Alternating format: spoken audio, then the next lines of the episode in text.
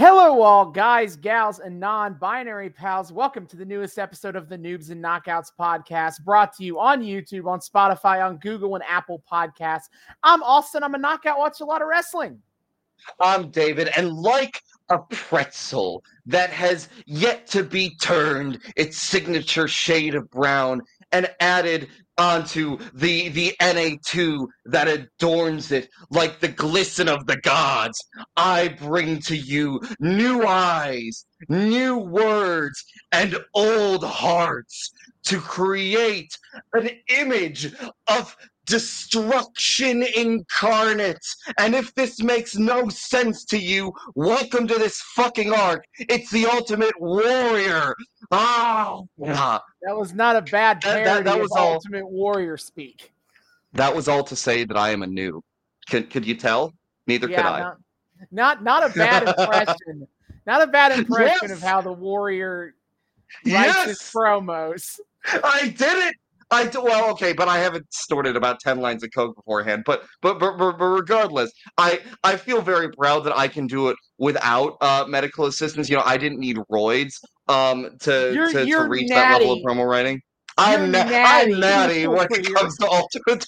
That's what I was trying to say. Thank you. I'm natty on Ultimate Warrior promos, bitches. Yeah, we are we are back in 1990 on the road to WrestleMania 6. The ultimate challenge. The ultimate challenge has been given out. Last time we were here, yes, was the February 3rd episode of WWF Superstars. Ooh, the first show after the Royal Rumble. Mm. And mm. Hogan and Warrior both issued the challenge to each other.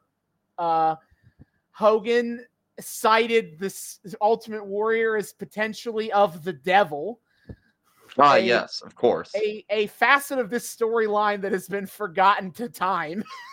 it's just just disappeared. We didn't we didn't need to the, that that part for the history books. Just toss that one out there. It ultimately got lost. There is so much unhinged bullshit amongst this whole arc that like so much of it is just going to fall to the wayside that in any other arc you'd be like, whoa, whoa, hold, hold, go, go the fuck back. What did you just say? Yeah. So we, it's we're we're skipping ahead a few weeks tonight to uh, the February 26th episode of Prime Time Wrestling. Ah, 7 p.m. bitches. I presume anyway or I don't know when it aired. Um, so let's talk about what's happened the last few weeks. And honestly, oh. not a lot. Not a lot. I'm sorry, what? Co- not huh? a lot of ground mm? covered in the last few weeks. You know. Uh, uh, uh, t- t- t- tengo, tengo preguntas. Uh, Warrior and Hogan are like the main characters right now, correct? Yeah, but they're like barely interacting with each other? Uh, uh, te, te, te, tengo otra pregunta. Uh, uh, WrestleMania is is a May or is a March pay per view, right? Late March, but yeah. Okay. Oh, okay. Fine. Pardon it's me. April April first. Oh yeah, because that's. Oh, okay, I remember. Okay. I remember that oh, because okay, he, fine. because I remember that because Heenan said they named a whole day after Hogan and Warrior. It's April Fool. April first. April Fool's Day. I mean, I mean, when Heenan's spitting, he's spitting. Yeah. Um, but okay, okay, I, I can't actually get too mad at that. A whole a, a month plus, a month and, and a week left to build. Okay, that's that's fine actually. But what what has happened is after they laid down the ultimate challenge uh, on February 10th on on Superstars, uh, President Jack Tunney gave an address explaining that Hogan v Warrior would be the main event of WrestleMania 6. Oh, wow. Determined that far out. That's exciting. Buy your fucking tickets, bitches. Yeah, man. They started they started hawking the the telephone line to call Ticketmaster and get your tickets to WrestleMania. Oh 6. yeah, you this is this is some uh this is some uh CM Punk is is the uh is is gonna main event the first episode of Collision like fucking three weeks out or whatever, right? This is this is buy your motherfucking tickets bitches. Yeah. The thing to note though is that Tunney didn't explain what titles, if any, would be on the line, right? Going in. He just said oh, it will be Hogan versus double, Warrior. They're still both champs, right? Yeah, that's that was kind of the question is Hogan's the WWF the WWF champ, Warrior's the Intercontinental champ. IC what, champ. What belt's going to be on the line? What happened? A lot of the heels in this point in these couple of weeks have been like, well, guess what? The the main event of Mania will in fact be for no titles because we're going to win the belts. Honestly, I kind of like that as an angle. That's actually really interesting.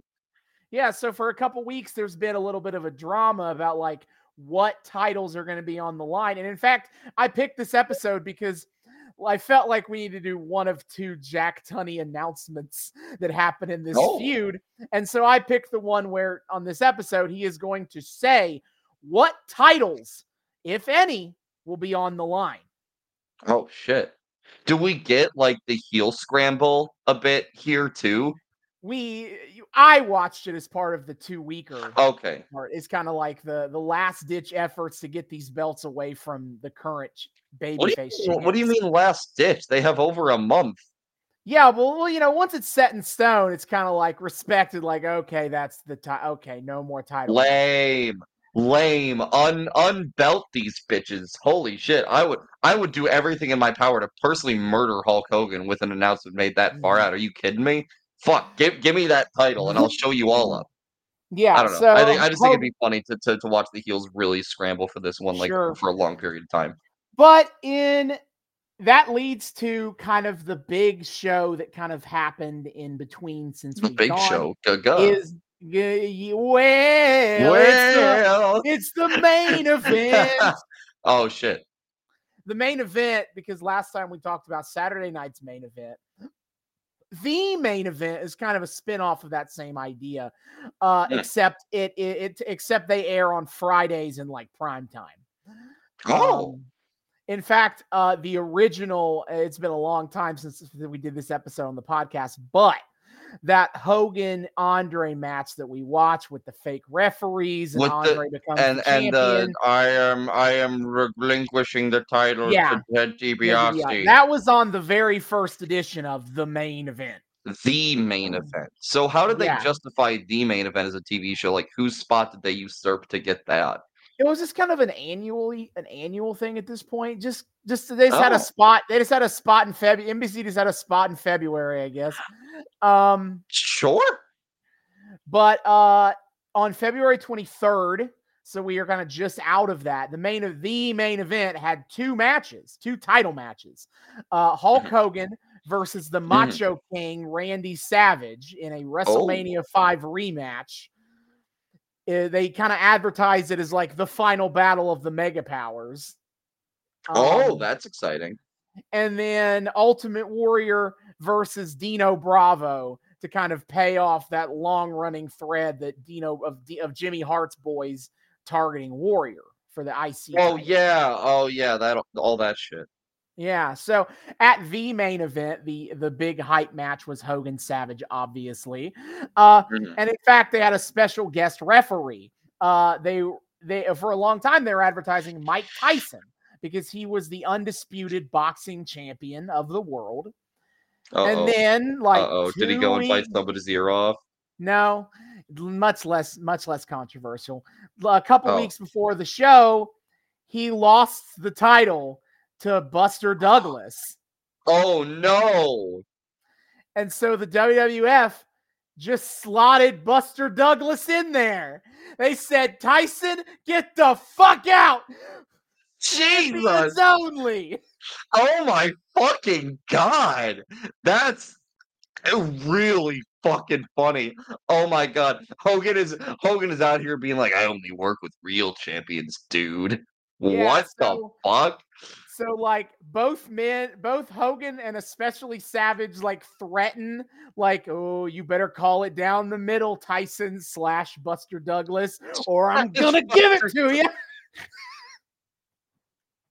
Buster Douglas said, I dare you to try. I murdered Mike Tyson.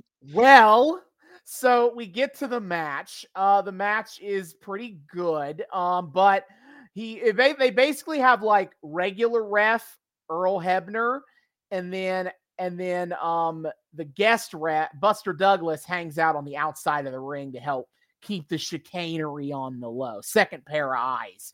That seems um, like a slightly wasted use of your Buster Douglas. Well, it's because Buster. It's because Buster Douglas can't call a match like a referee. Well, yeah, ref. and so would Mike Tyson have been? No, they, he would have done this. He would have also been an outside referee. Sure. Okay, fine. Anyway, the, the, the, outside referee gimmick is used to just like give them an excuse to do a couple guest spots, but not have to like actually manage a match like an actual pro wrestling referee has to do. Fair. Anyway, he catches Sherri cheating and throws her out of the match. They even pause the match because he like forcibly walks her backstage to make sure she doesn't she actually leaves and they pause the match until Buster Douglas comes back. That's funny. Uh and then in the match there's a ref bump it, bump and Ho and Buster Douglas has to run into and count the pin for Hogan to win. And it's a little fast uh-oh. To be honest Uh-oh. with you. And Savage Uh-oh. is like, who, who you? and so he said he's Savage spends some time posturing at Douglas while Hogan sits in the corner and is like, I'm just gonna watch how this plays out. he's just I'm gonna grab the popcorn. Um absolutely. As as then, as I would also do. And then one time when Savage is posturing at, at you know threatening Buster Douglas, Hogan just walks up, pushes Savage into Douglas, and then Douglas not hits Savage with a knockout punch. Hogan got bored, so he's like, "All right, I'm gonna fucking speed this up." All right, let's get uh, to the part I'm here for. Let's, yeah. it's actually really fucking good. Hogan's like, Hogan's like, "Hey, Savage, fuck you and yeah. and puts them into the arms of the man who is good enough to beat Mike Tyson. Yeah, Hogan so Hogan was trying to watch fucking fucking Savage get murdered. Oh boy. Yeah, so Buster Douglas wrecks Macho King shit, and Beautiful. that's the end of that. I adore that. And then uh, in the main event is Dino Bravo and Warrior. Uh, Warrior wins with rel- with pretty much no shenanigans. And then, but then after the match, the Canadian Earthquake gets in the ring and oh, starts yeah. beating down on Warrior. And he threatens to do a top rope like splash. Like he threatens to do like his finisher where he sits on you from the yeah. top rope to oh, Warrior. Jesus. And Hogan not his finisher by default. oh, Hogan runs out and knocks Earthquake off the top rope and sends him out of the ring. Oh, Warrior Hogan saves Warrior.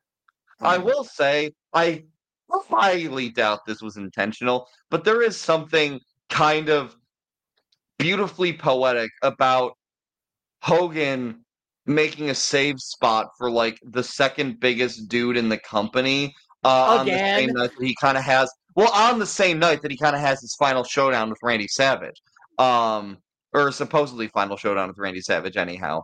Um, like last last time until, is, I think I'm pretty sure it's the last time until they both are in WCW actually. So oh you know, shit. Well then there you go. Um, so as the like an ending of the Mega Powers, like that all got started when Hogan came out to make the save on Savage, getting the Honky Tonk Man beat down, and now fucking he's doing the same for Warrior. That's actually really like mm-hmm. interesting. Um, so then the for, men, uh, again, you know, they do doubt it was intentional, but yeah, yeah, they do some they do some some fragile male ego posturing after between Warrior and Hogan, and then they get promos after this to explain it. And Hogan was basically like, "I did what I did, brother, because I don't. I'm keeping an eye on you 24 seven, Warrior, because I don't want you to get hurt. I don't want to scratch on you before our match and WrestleMania." Okay. And then a warrior is like, I, di- I did not need your assistance, Hulk Hogan. I have the power of the warriors that stand on my back. I feel like I feel like people standing on your back would hold you down and like impede you. But then Warrior also he's okay. So Warrior is standing in this locker in his locker room in this doing this mm-hmm. interview, and uh, all around his locker room is a bunch of memorabilia for Warrior, and he's like, See how my warriors support me, Hogan. I have their power. And then he points out these like one little thing over here, like on one thing on like one of the lockers. And he's like, See, Hogan, red and yellow, Hogan, the colors of the all Hulkamaniacs. They are doubting Hulk Hogan, uh, that you are the strongest force in the oh, WWF. No. Uh oh, uh oh. Vince is like, I feel like Terry's getting old, so we got to start to bury him a little bit. He's given he's given Warrior like a little trowel, and he's yeah. like, and he's like, hey, hey, Warrior, see if you can't like convince the fans that actually they fucking hate Hogan now. That actually Warrior is better. That's right. Yeah, and in in every conceivable way. Which, like, you know, you know, I am. The, our, our our loyal viewers will know that I am uh, uh very sparing in my praise to Terry Bollea, but if I'm comparing him and Warrior as wrestlers, I will take him over Warrior any day. Mm-hmm. But so that's the angle, a, a light little angle. They're sprinkle they're throwing in here this idea that Hogan is obsessed with this idea of like who's the strongest because on some level Hogan is afraid that he's not anymore. Again, that's actually a really interesting thing to explore with the Hulk Hogan character. Too bad this is WWF in the 80s. Yeah, there's not they're not gonna explore this as fully fuck. as they could. I feel like I feel like I'm definitely broken recording right now because I feel like I've definitely said shit about like the storylines of this era and maybe even storylines that have to do with Hogan.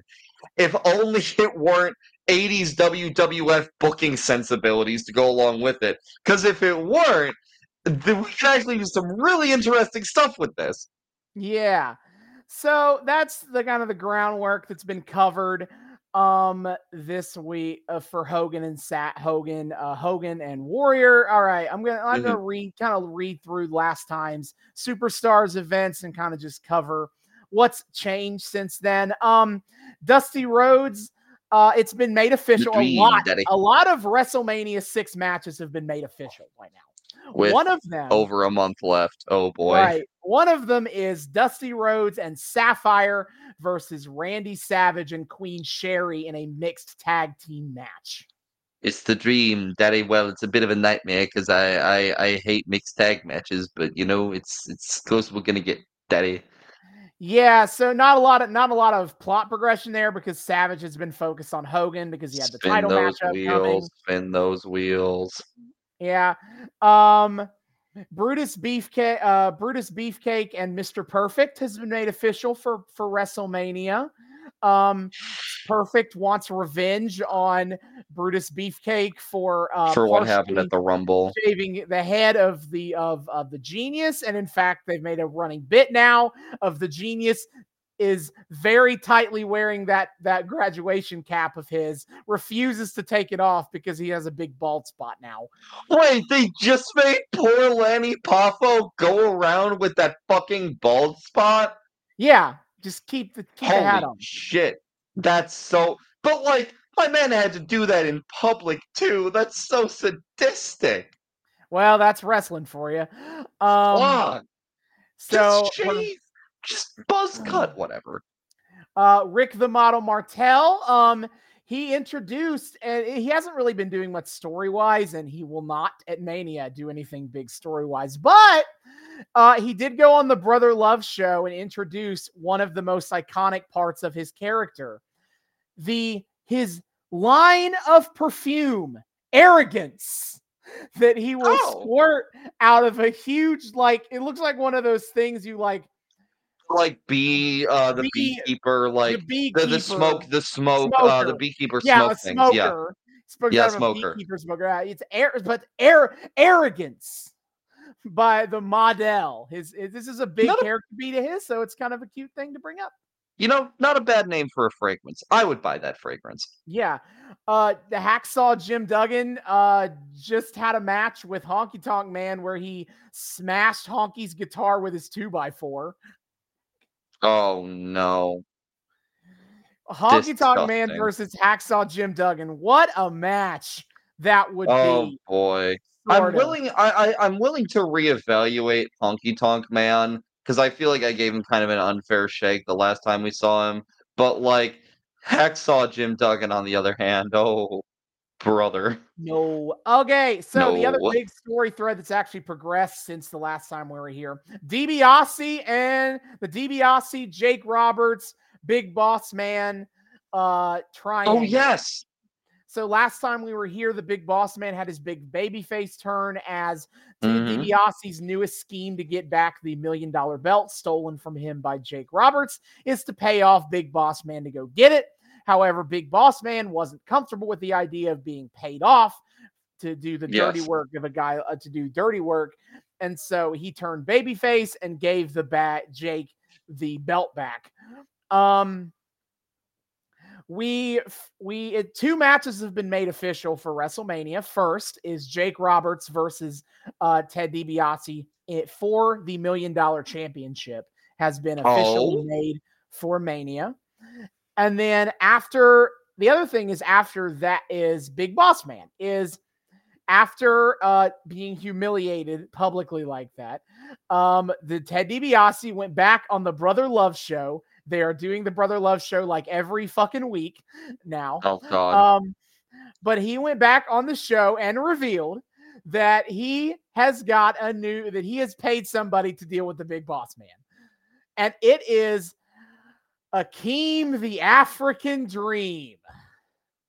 oh no. Slick's Reverend Slick's other client and Yes. former tag team partner of the Big Boss Man, and it's now been made official. Big Boss Man versus Akeem at WrestleMania. Couldn't have had a tag match. We couldn't have had a a a a, a, a triple threat match. No, it's gotta separate it out and throw fucking Hakeem into this for so dear lord. Okay, fine, Yeah. fine, fine. Also, uh, in the most recent episode of Superstars, which admittedly may be covered on this episode of Primetime Wrestling, because that Yeah, big, well, big developments from Superstars usually wind up on Primetime. So, actually, you know what? I will save it then. Now that I think about it, if it doesn't come up, I'll bring it up back up in the back half. But I'm trying to avoid. I watched the episode of Superstars from February 24th, but I don't want Yes. to talk about anything that happened exclusively on that show because it might get Yeah. on this episode of. Yeah, just in case. That's uh that's that's Yeah. respectable. All right. The Canadian Earthquake has a match at WrestleMania against Hercules. Uh, these characters have not interacted at all yet. Oh, Uh, good. it's just been announced for Mania, and I'm like, great. It's just because they're two big boys. Uh, Yeah, uh the powers of pain. A lot of guys have just been like still beefing and trash talking each other. The Bolsheviks and the fucking uh the bushwhackers. Um, Oh, yeah. The uh the powers of pain and uh the heart the rockers, but you know, they're not really like progressing anywhere. Um Roddy Piper and Bad News Brown have talked more shit at each other. That's the match that will actually be happening at Mania. Um, I think the most interesting, the, like the funniest thing to note so far of this feud is Roddy Piper cut a promo saying he went down to Harlem and talked to the people in Harlem, and he's act, and he's like, and he was basically like, they all said you were basically a bully. So like he's like his bad news Brown. His whole thing is like how hard his upbringing was in Harlem. And now he had to fight for every single little thing and blah blah blah blah blah. And Roddy oh, Piper's like, man, you. He's like, man, why are you talking a bunch of bullshit? You're just an asshole who bullied everybody. oh my god. Fucking like, shut the fuck up. Oh my god, bad news. Bad news Brown is out here just like decking his neighbors and he's like it's so tough growing it's up so in the tough growing up in the slums. Bam. Mm. He's actually in like a. He's actually in like a. Uh, the, the, the Harlem people are like, yeah, he didn't fucking live here. He, he, he grew up in like you know some middle class neighborhood. He just come around here to kick our kick us in the balls for some reason. He just, he just showed up and picked fights in Harlem. I can see it. Yeah. Oh, that's good. So okay, see if there's anything. I don't think there's anything else that uh want to bring up here. Um. Oh, uh, the shen- the ongoing shenanigans of Bobby Heenan been fantastic. I just want to bring this up is that Bobby Heenan, since they announced like how you can get tickets to rest to uh to um uh, WrestleMania, Heenan's been running a consistent bit on the of prime time of like trying to do like trying to run like a scalping business. Like as soon like first as soon as Gorilla Gate read out the telephone number to like call and get tickets. Bobby Heenan picked up the phone and tried to get like 1500 tickets. I love how they have a phone where he can do that. Like just on hand, they have a phone that he's able to do that. And Beautiful. then they had and then they had a bit where they cut back from a match and uh, only Heenan was in the studio and he tried to like he tried to like and he was like literally like talking to the audience and trying to scalp tickets to them. He's like, oh I'll my sell, god, I'll, sell, I'll sell these tickets for a discount. dude, dude, I I fucking wish. I doubt that. I doubt they they did this. But wouldn't it be so funny if they actually like placed Bobby Heenan outside the arena for WrestleMania and had him holding up a fucking scalper sign going like "Need tickets?" question mark. Just just imagine that level That of, would have been of dedication to the bit. I I hope, please God, when we get to WrestleMania, please God, let them have a, a skit of that. I don't think they will, but oh my fucking God, that'd be such a good payoff. It would be so funny. Um Oh my God. All right.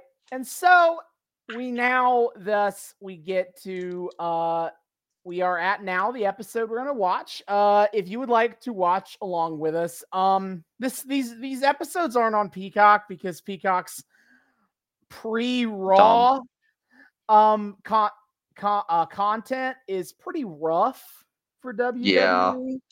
Um it's not great. you can find these episodes online. That's how we're watching it. Um, Mhm.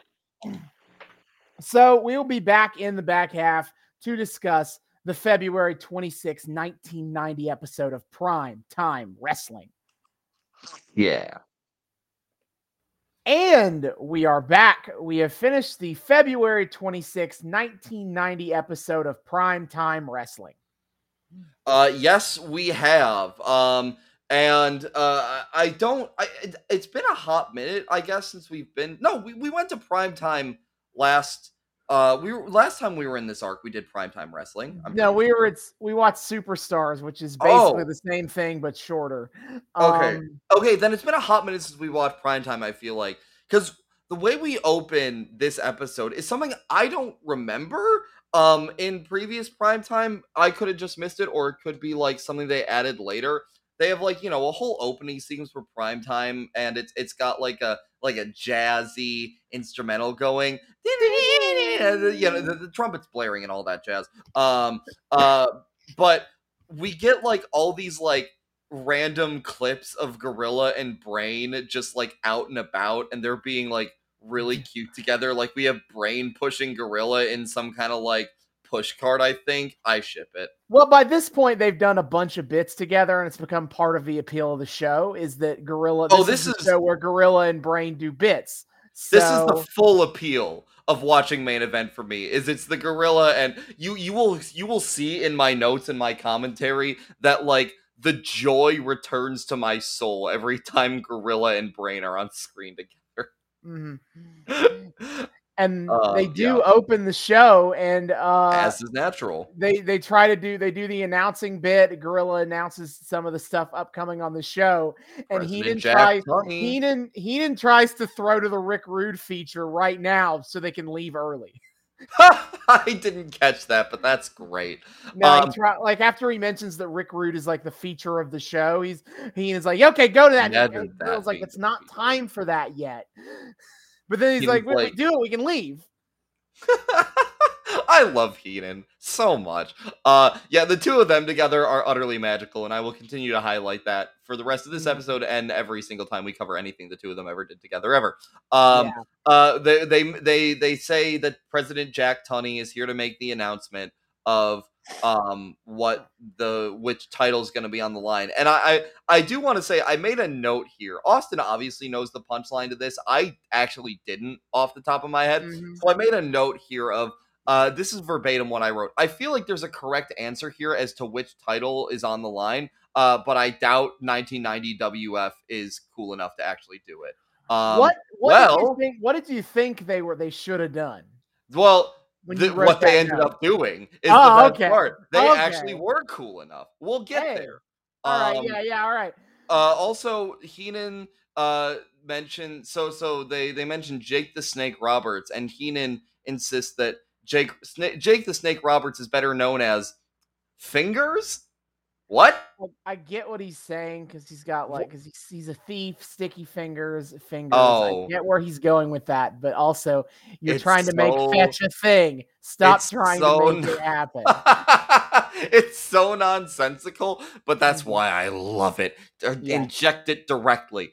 Um, so uh, opening match is um is is is Roddy Piper is the name of the Yep. man who I just went out of my mind for a second. Roddy Piper versus a man who I thought for a moment might be Bad News Brown because I No. don't remember entirely well what Bad News Brown looks like, and also uh, uh they didn't announce who the No, fuck they don't. fighting.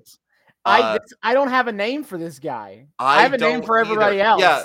Well, then, then, then, then we get a. Bad News Brown like picture in picture promo, and I'm like, wait a minute, Bad News Brown has a full ass beard, not just a mustache. Yeah. Bad News Brown, he, Brad News Brown, his promo is like whenever he gets his hands on Roddy Piper, whether it's in an alley, on the street, at the grocery store, he's gonna make sure that Roddy Piper doesn't make it to WrestleMania. Yes, he uh he's very determined. And uh and somewhere uh Vi- Vince said uh in the grocery store, write that down, write that down. And, And, then, uh, well, and then a we know the- we decade later, he'll just A then a decade decade later, he'll start. He'll be going through his old p- files in his office, and he'll come across the note that said "grocery store." True. I and Vince and Vince looks at it, he's like, "What a genius! What does it mean?" Um, Yeah. I, I'd like to believe that's how Vince makes all of his booking decisions. Is he like makes a random note of something, leaves it for a decade to ferment, and then pulls it back out, and it's like, "This is brilliant." Amazing. Um, amazing. Uh, um, uh, but yeah, fucking. Uh, I, I also want to point this out. So I, I want to share two, two notes in a row that I had. So the the audio on this particular episode, Austin, as you will Ooh, concur, is yeah. not great. You you tried to fucking like call it a skill issue because I was watching. I it on did. And you're like, and you're like, yeah, Dave- no, I just usually watch. David my- wa- with my David watched it first, and he and he he and I was like, I just watched it on my headphones. It'll be fine. And then I watched it on my headphones. And I'm like, God damn, the audio quality Yeah. is shit. try to fucking gaslight me. Eh, eh. Um, no. Oh, no. fucking- oh no. Good. Good. Um. Uh. So. Um. So. Two notes that I had in a row. The first note, God, I can't fucking understand the announcers here. Oh no, I actually have to pay attention to the work. And then directly after that is a note that just reads squash ass shit. Yeah, I mean, Roddy Piper just kind of one-sided beats down this guy. He goes for a pile driver, then he punts him in the face, gets mad that that's only a two count, and then he just hits a suplex and pins him again, but this time with only his foot on the guy, and that's how he Oh, wins. Wow. The beau- beautiful. Thank you, Rod. So yeah, uh, I actually didn't have to pay attention to the work because this match lasted negative five seconds. Um, Yeah. Um, Um, we, we cut back to Gorilla and Heenan, but whoever did this video cut off the intro to the bit, so I yeah, understand. yeah. I was, I, I was talking about. I can't understand half the shit they're saying. It's not helped by the fact that motherfucking whoever edited this. You know, no shade. You're you're sharing it for our kind You're doing you're But- you're doing the Lord's work having this here. this But also, like half the shit they talk about, so it becomes even more incomprehensible. It just felt like a fever dream without us without having to drop a single shred of acid. I don't. I did I how that c- works. I couldn't tell. They were talk shit talking some place. some country, yeah. They mentioned Lincoln Tunnel and Yeah. that is the only identifying No, of whatever. what no were fucking about. no fucking like context anywhere. And you know what? Maybe it's better off for it. but Um, anyway, WWF is coming to your area. Uh man they one of their one of their uh so so for so so it, it, it's like its own standalone advertisement and it's like graphics on the screen of like what locations they're going to and um and with each location they announce um they they announce like one featured match or at least one featured wrestler who's going to be on it Yeah. one of these places they're advertising on fucking Dino Bravo versus Earthquake. Imagine. Fucking imagine selling tickets off of Dino Bravo and fucking Earthquake. What a magical time during 1990 during was. during this lengthy during this like lengthy period like of watching these episodes one they were hype, hype hyping a show in columbus for a while Oh. here and the featured performer is was brutus beefcake he was main eventing the columbus ohio show and i'd be like To well be fair, like glad Brutus i'm not getting tickets to that To be fair, Brutus does seem decently over in he 1990. is and i hate Yes. and i hate 1990 wwf fans for it Oh, I Um, mean, I hate a lot of WWF fans across a lot of eras for many different things. So, you know, understandable. But all right, it's time to get to the WrestleMania update. Uh, but first- yes. Get that Ticketmaster number, baby. Also, I swear to God, every time I see Jack Tunney, he looks different. Like, I, I could have. Okay, I'm either remembering this one of two ways, and it's it's it's definitely like the second way, but like, cause cause in my mind, for some reason, I always like imagine Jack Tunney is almost like I don't know a Mean Gene look-alike for some reason. But he's like this really like slender guy, full head of like silver fox hair. But I swear to God, I I had a memory, and it must have been fully constructed of when we did Andre versus Hogan. It was like it was the fucking uh Mean Gene lookalike who came out as President Jack Tunney. No, that was then that was that was that was the uh that was the Berenstein Bears universe where was that, the happened. Berenstein- Oh, true, true. Oh fuck, I got Mandela affected by Jack fucking Tunney. Get Mandela by Jack Get, Tunney. man, get Mandela, brother. Um, yeah, fucking. So, oof, ow, owie. I got a Jack Tunney jump scare. Um, yeah, and then and then uh i yes i uh, in my notes um wait wait no way holy fuck they actually did it those mad meh oh i forgot to add the end there uh those Hey. mad they did yeah. they So basically, actually did it. Jack Tunney explains that he has deliberated for the past few weeks and that both Hulk Hogan and the Ultimate Warrior demanded to defend their titles. Therefore, for the first time in WWF history, it will be a title for title match. those absolute WrestleMania. mad meh Those titles will be on the line. I can't fucking believe it. Um, so yeah, that is actually sick. I was not expecting that. I fully thought they were just gonna be like, it's just the it's just Hogan's title, fuck you. But no, they're doing a double title match, and that's actually kind of exciting. Uh yeah. sick. Okay, cool. And don't worry, Hogan and Warrior have things to say Have about it. Plenty to say about it. All right. All right, it's my time yet again here on It this is your time. podcast. Indeed. You know something, Hulkamaniacs? Champion versus champion is one thing. The Ultimate Warrior versus Hulk Hogan is another. But title for title is the only way WrestleMania 6 could go down. Jack Tunney, you're a smart man, dude. You realize that when the two strongest forces in the WWF collide, one will probably be wiped out. You know, Warrior, don't get me wrong, brother. What went down last Friday night just wasn't an act of kindness, dude. When I saw the earthquake get ready to soar, when I saw that there may be a chance that you'd be wiped out and splattered all over the mat, that's why I came down, brother. I'm going to watch your back from now until WrestleMania 6. I don't want a hair on your head, a scratch or mark on your body, Warrior. Because when you get in WrestleMania 6 and Hulkamania wipes you out, we don't want any excuses, dude.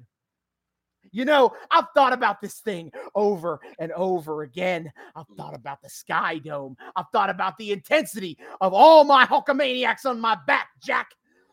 everybody knows that this is where the Hulkster's power lies. He's pointing at his open palm hand, dude. Okay. And I lo- and Add while it as I, lore. And as I lock up with you, Ultimate Warrior, in my mind, I can feel the snap, crackle, and pop of your wrist and your fingertips as you bend at the power of the strongest arms in the world. And then as I reach down and cinch you up with a bear hug, Ultimate Warrior, as I can feel the life and breath of your darkness, of all your gods that you talk about being squeezed out of your body. And as the intensity level blows off the walls off the place, the roof of the Sky Dome will open up, Ultimate Warrior. And as Hulkamania is running wild with the whole world watching, brother, your gods as witnesses and mine will be up there.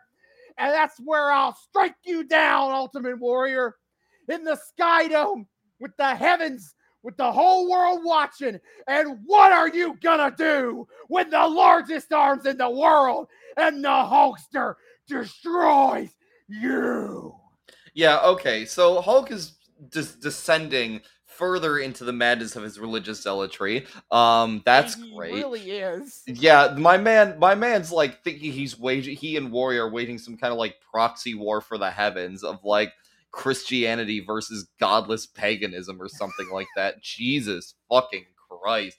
Um, but you know, but but also Austin, I'm I'm sensing undertones here. You know, I talked at the beginning here how cute I found Mean Gene, eh, or not Mean Gene, uh, Gorilla and and Brain to be, and you know their little cut together antics, uh, uh in the in the opening credits, um, and how I ship it. I, I think there's a little shipping that needs to be done here. The way how much how much Hulk Hogan thinks about Ultimate Warrior. Uh, It's how, it's a how little how excessive. how desperately uh how desperately too he he feels the need uh to to protect not only protect ultimate warrior from harm but to like justify how it's actually a very selfish reason for him to be protecting the ultimate warrior from harm. But he's he's very he's he, he wants to make sure that that that sweet boy who he supposedly does not think too too too hard about uh is is remains well and unharmed and in in good spirits. Um and uh i i feel as though your your performance as well as your background gives a tremendous credence to to all of this you know i really felt the underlying sexual tension so i'm going to give this one a now kith out of 10 Well, I I, hate to you, I, you you you don't want to overdo it with the Hulkster brother, but I I have I have I have found some song lyrics that I think adequately describe Hulk Hogan's state of mind right now, and I think uh, right now uh, the Hulkster needs to let it out. So it's like this: uh, like fire, hell fire, this fire in my skin. Jimmy. yo wait. This burning desire is turning me to sin, bro. Wait, wait, hold the fuck up. You might actually be cooking there. Um, because Hulk Hogan is descending further into religious zealotry. See, out of out of nowhere, sees this weird like darkness in Ultimate Warrior's soul, but cannot cease his obsessive thoughts. You might actually have a point there. Hulk Hogan says mea culpa, brother. Hulk Hogan as as uh Dom Claude Frollo, as Claude Frollo. That's that. Yep. That all checks out to me. Archdeacon of Notre Dame. Oh my god. Wait, does this mean I Choose me or your pyre warrior. Oh my god. You know that could actually be that could actually be part of a Hulk. We got to do the whole fucking. We got to do the whole Oh, song as a Hul- as a Hulk Hogan promo instead. Oh instead. no. Oh my god. All right. So we have fan fiction that needs to be written of Heenan and Gorilla. We have fan fiction that needs to be written of Warrior and Hogan. And we also need to cast Warrior and Hogan in a remake of Hunchback of Notre Dame. Uh Yeah. beautiful. Uh, my my big note from this promo is um you know sometimes it's very memey to talk like have every single Hogan sentence end with like brother and dude. Yeah, Like- yeah, yeah. Yeah, I did it's, it's, notice. a bit of a, it's a bit of an excessive meme in some ways. Uh-huh. He, got- he has had plenty of promos where he does not end literally every sentence with brother, dude, Jack. This promo feels like he's leaning in really Well, hard at brother, I dude, did- Jack. I did st- I didn't make the full observation that you did, but I did notice it, the the amount. Uh, it was very striking to me how I was noticing all of the brother dudes and Jacks in this one. Um, yeah. Um, so something I will say though, um, uh, we give him so much shit, but like, man, sometimes Terry could really be a good promo. And aside from the absolute like insanity of of the brothers, dudes, and jacks proliferating every literally every sentence, um, I felt like this one was actually pretty effective. Like it was it was fucking insane. Don't get me It wrong. was. It was it was deeply fucked up, but like I was kind of feeling it. And there was a there was a cohesive narrative to be followed. Um and he's telling the story well. Like he he's a piece of shit, but man, he can't he sometimes he really could talk. Uh and I hate to admit that, but I think it's kind of undeniable at this point. Like, man, Mhm. yeah, I get it. It's stupid and I hate it.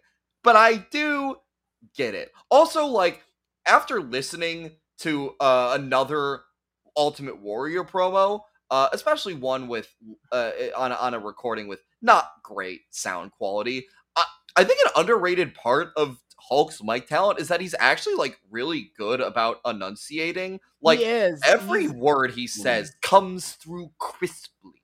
yeah, Hulk Hogan is super intelligible in that way, in a way that like uh, so there's so Not a lot of shouty dudes. wrestlers are. There's a lot of shouty dudes in this era of time. That was the thing. Yeah. But Hogan, you could always tell exactly what he was saying. And I don't even know how much of it was a concerted effort on his part. I Mhm, think he might have just had a natural aptitude for speaking crisply. mhm. Uh so yeah, so so Austin uh uh I need I I- need to set this up for our audience. Austin uh you know, he he has his now recurring segment of he's got to do one of the promos for each episode. He found himself at a bit of a crossroads here. Uh cuz there were two insane promos back to Mhm. back. And and so Austin was was was unsure of what to do, but but never fear. David has a bit. Um Oh, uh, so yeah. Au- Austin so graciously passed off the Ultimate Warrior promo uh, to me for recitation, and I'm I'm not gonna do it like in a normal way because it's it's me. I don't do things in a normal way. Um, there were observations that I made about um uh this uh this promo from our boy the Warrior that I I feel the need to share uh in a sort of recreation of the promo itself. So uh, the promo begins as such.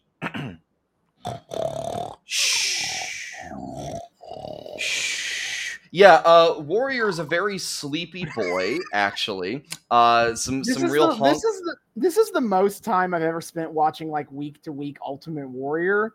yeah, I wasn't prepared for how much like low gra- growly stuff he does. I don't know if I can consider that growling. That was some honk shoe ass shit, Austin. My man was a sleepy boy. He's trying to snarl and growl, whether that comes across It- like that, you know. It does not. Um, so I need to make it clear that for the duration, for for a large majority of this promo, Warrior is not looking at the camera. My man is looking straight down, just just right down to the floor. Um, which only leads me to the conclusion that he had cue cards down there, and honestly. Some of his delivery was broken up that. some of his delivery was broken up in such a way that made me He uh, made some- me believe He that. has some very awkwardly long pauses. Yes.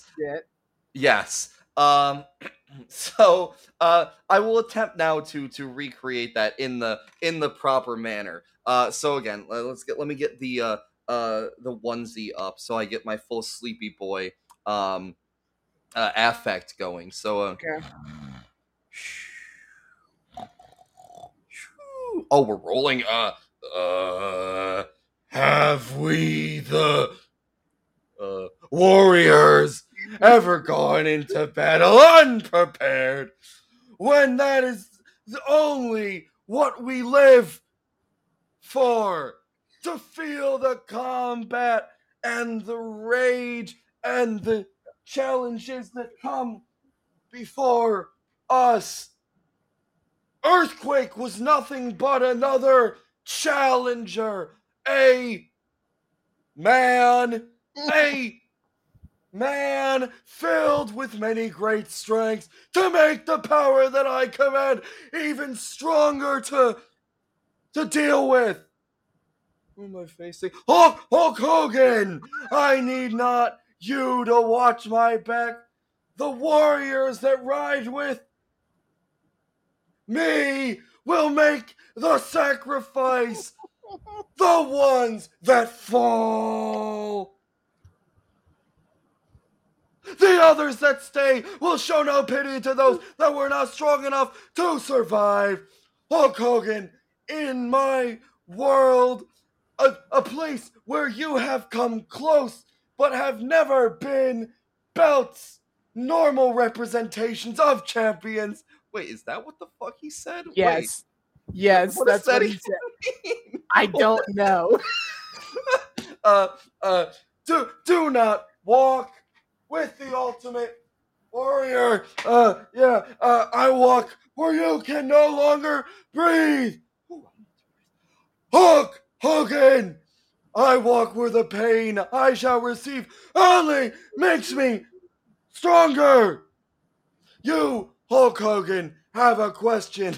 I, Hulk Hogan, have the answer to that question. I do not need to know what is the most awesome force? Hulk Hogan, I am the only force. I promise you, I promise you, I was only exaggerating that a little bit. Yeah, no, good, lovely job there. A I, Q I, card I, out of ten is. Uh, I'm my man. Like le- legitimately he was just looking down and spinning the whole time and all i could gather was that there was just a mess a circle of cue cards for him to follow and like fucking poor techies had to like whip them away with each one he fit. To reveal so, un- unlike hogan i had a much harder time following this promo. Anything he said? Um I it's like I have individual points that I can remember, but there's not a cohesive through line. There here. is. Um, so okay. So I'm sorry. The warriors that ride with him will make the sacrifice. What are we going on? A, is he going on a fucking suicide bomb? Mission? Some of you may die, but that is a sacrifice I am willing, I am willing to, make. to make. Yeah, what the fuck does that mean, warrior? And then not only are the Holy ones crusade, Deus Vult, warrior. Not not only will some of you may his fans may die, but his fans that don't die will have no pity to those that were not strong enough to survive. This is this is the Ultimate Warrior says, "Pull yourself up by your bootstraps." Ultimate Warrior says, "Warriors, seventy-two virgins in paradise." Jesus Christ, what is happening? Also, I I walk where you can no longer breathe. Hulk Hogan. Fun fact: he was referring to Chernobyl, which actually explains a lot about how Warrior got this way. Yeah. Um.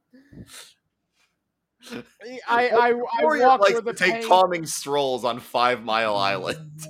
that would explain a lot about how Warrior uh, if he took regular if he took regular vacations to Chernobyl.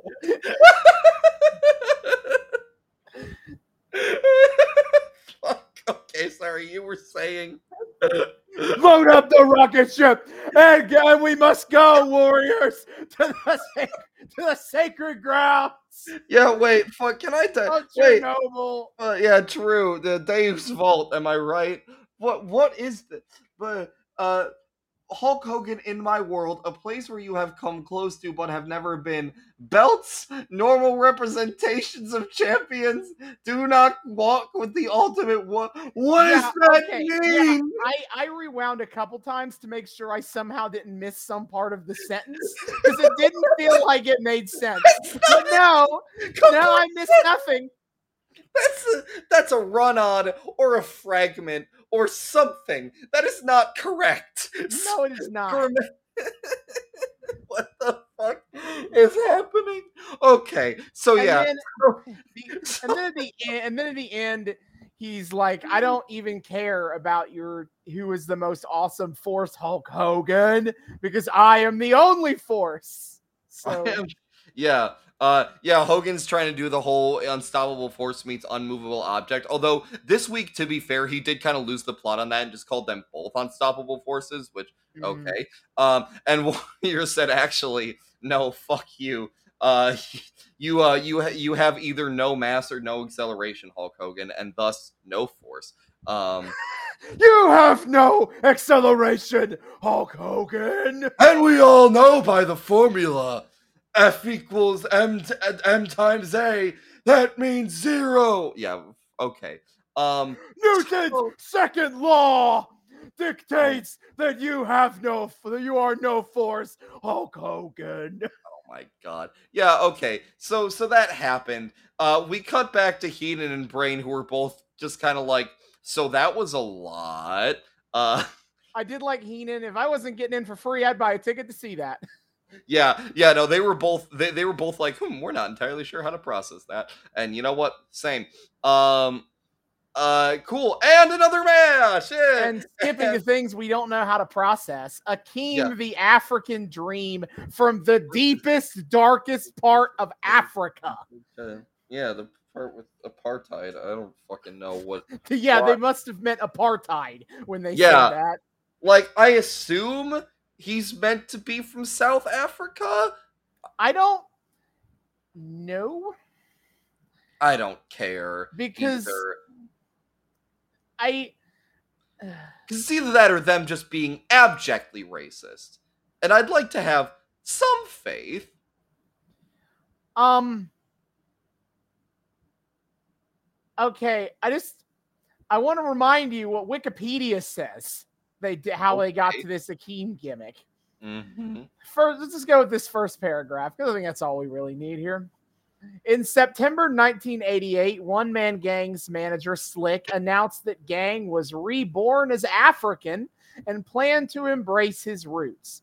An episode of WWF Superstars, which aired on September 24th, 1988, featured a vignette with Gene Okerlund on location in an American ghetto that was dubbed the deepest, darkest parts of Africa, where dancers dressed as tribal Africans danced and chanted around a fire. Slick then announced that Gang would be known by his new name, Akeem the African Dream, though Okerlund immediately called him out as the one man gang. This vignette received some criticism as the Really? team delivered a promo in which he spoke with an extremely stereotypical jive accent and danced in the style of Dusty Rhodes while an African ritual took place in the background. I'm sorry. I I blacked the fuck out and had a fever dream of what you just said. Clearly, you you you you you just described actually a very normal promo to me, and I just hallucinated the most unhinged racist thing I've ever heard of. What? Yeah, so I I, I don't want to give them a benefit of the doubt on whatever they thought they were doing with Akeem. No, there is no benefit of it out there. There is no, oh, he's from South Africa and we're trying to make a prescient point about apartheid. No, this is no. Oh no. Oh dear. Oh my. Uh okay, at least he's a heel. I don't fucking know. And yeah, he's and, and he's he's facing Terry Zeller. yeah, Terry Zeller. Let's go, jobber. All right, Akeem gets a, picture-in-picture promo to say it's time for the big boss man to learn what the ball and chain eat feels like. And then Alfred Hayes is like, oh, he looks big enough to eat the ball and chain. Thank you, Alfred. Thank Um, you, Al. Also, uh, something I realized, um, the aisle actually leads to the corner of the ring with like the steps and not like the center of the ring, the entrance aisle. That's Yeah, that, that was the way they that. had. That was the setup they had at the time for a lot, for most for the most part. interesting. I've never really noticed that before. Uh, I can I can actually understand commentary for the first time. Lord Alfred is coming through crisp and clear. Um, yes. I forgot that while uh, Hakeem, I either forgot or was never fully aware that while Hakeem and Big Boss Man were a tag team, They were known as the. They were the Twin, Twin Towers. Towers? I said that in the front Oh. half as well to remind us all. But yeah, they were the Twin Towers. Oh no! Oh, that no. name that name aged poorly, but not as poorly as the gimmick overall. So know. Yeah, well, t- to be fair, the gimmick was rotten upon delivery. Um uh yeah, let's go Jobber.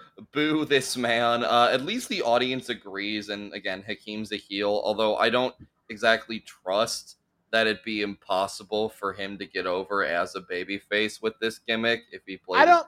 Right. They never. They certainly never try. So, They you never know. tried, which you know, credit to them. But I feel like you know, if Akeem just managed to do just the right wacky thing to endear the audience to him, he could have kept this gimmick, and people He- would have been fine his with it. his concept for like, all right, I'm playing, I'm embracing my African roots, is to kind of like look like me when I stem. This is apparently what he thinks is is this is gonna work for him. I don't. I can't even It's tell. like, what he's just wearing cloth. Like it's it's. Oh my god. Okay, it's fine. It's Shit. fine. Anyway, Akeem hits a couple of splashes and wins. What do you think happened? Yeah, and and we cut back. We cut back to the control room with Brain and Gorilla, and Gorilla's like, "Man, that Terry kid was a little bitch." Yeah.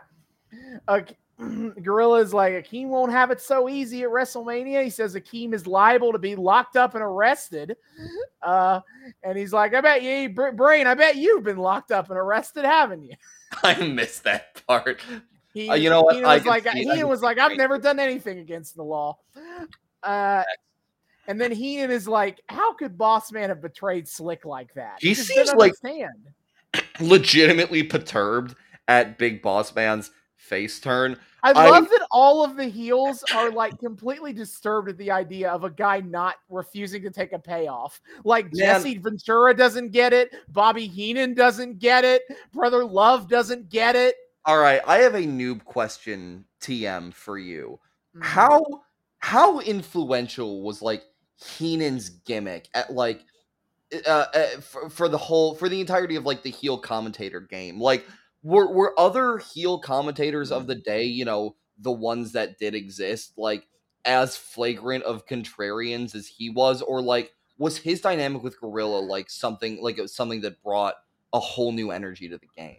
I don't I don't have enough to say. I don't have enough to knowledge of like what other companies were like to give an opinion about like contem- as a contemporary what Yeah. was Heenan's like.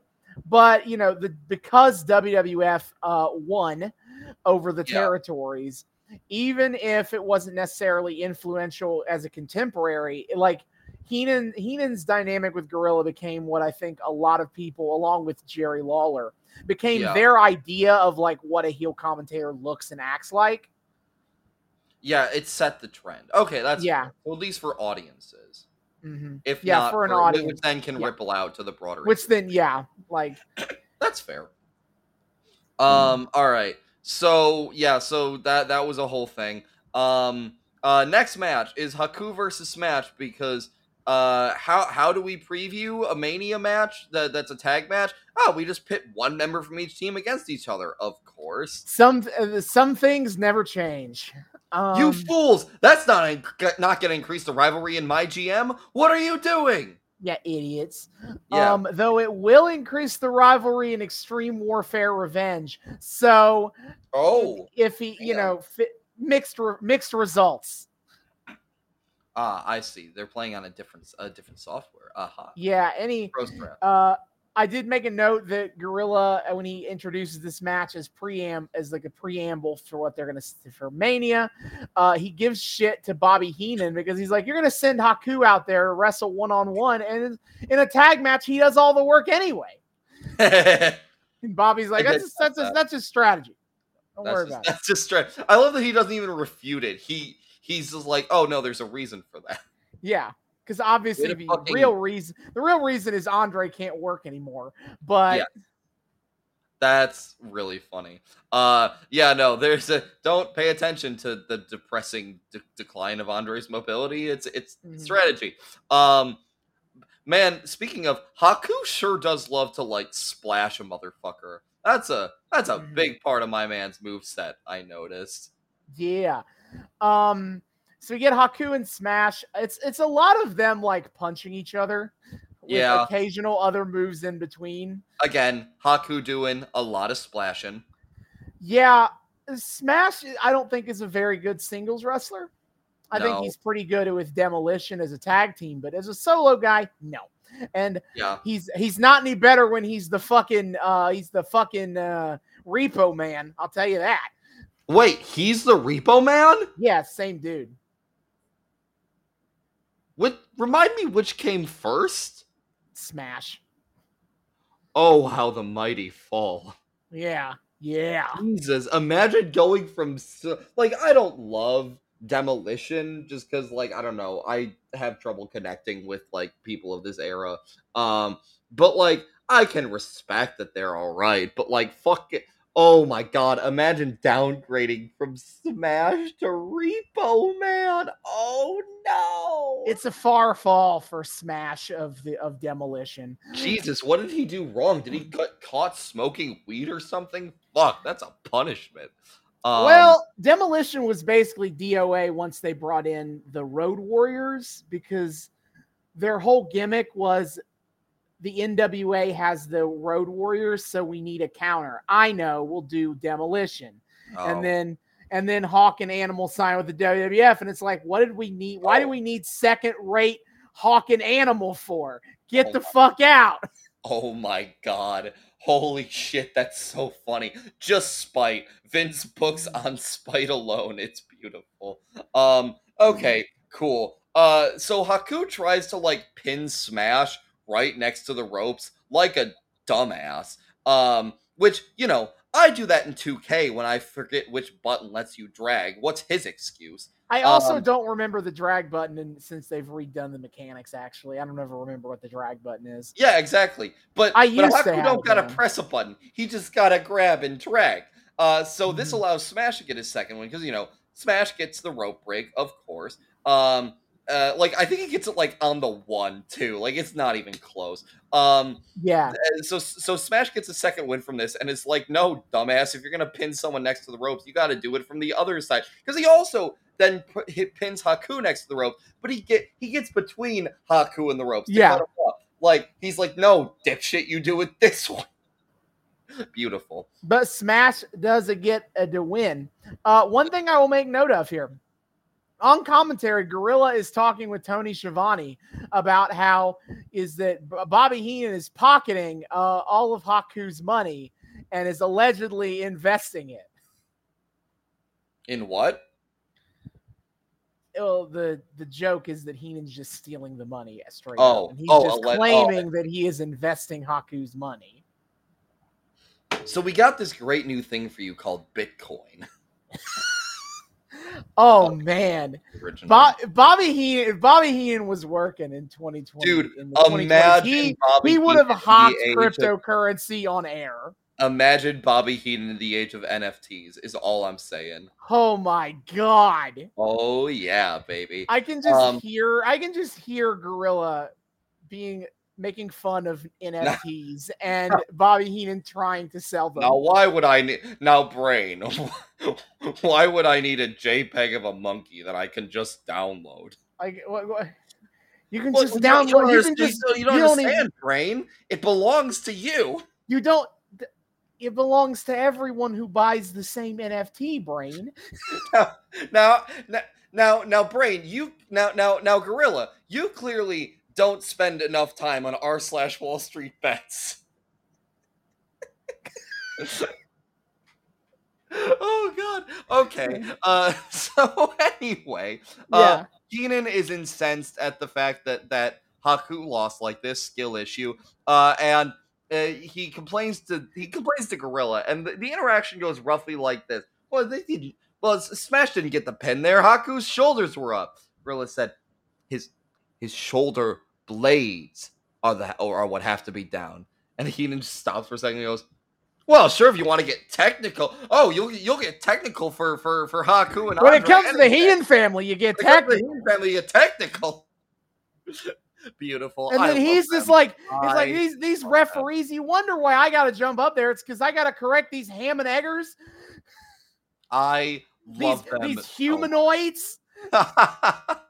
I know, dude. I have to say, Heenan's Heenan's insult game. It may not be great burns, but man, he sure gets creative with his with his language. Yep. Um, Calls the humanoids is what he calls the stupid people. humanoids. Um. Uh. So, do we cut? Do we cut to like uh uh what's his nuts at this It's the point? first time we go to Sean Mooney. Yeah. Yeah, we go we go to Sean Mooney, who urges you, uh, you the viewer, whatever have you, whatever you, whatever you have to do to see this event, do it. You gotta Uh, go to get to Toronto. Fun fact: three people died due to this bit of advice. Sean They Mooney said, has whatever I blood- have to do. Sean Mooney has blood on his hands. and we need to- yeah, right along, right along with Vampiro, making people die of alcohol poisoning by saying "brother" too much. Yep. So he does this stupid shilling and he cuts to Roddy Piper cutting a promo. I didn't get a ton of this promo. Not there was a ton here. Yeah, But, was- um, yeah, I didn't no, note. I got like the beginning and the end where he's like, ah, yes, you talk a you talk a lot, bad news, Brown. I talk a lot too, but I walk my talk. And he like, and then he says some shit. I don't even remember. But then I got down his final note line because I feel like I needed to make we needed all to hear this. I Yeah. know a lot of black beautiful men. I know a lots of black beautiful women, and you ain't neither one of them, brother. uh, Roddy Piper, bisexual king. I I also thought Roddy Piper bisexual king. I mean, I mean that that fills my head with very stark imagery. I have to say. Also, also, gotta give props to you. Your Piper, very good. Um, Yeah, I uh, tried.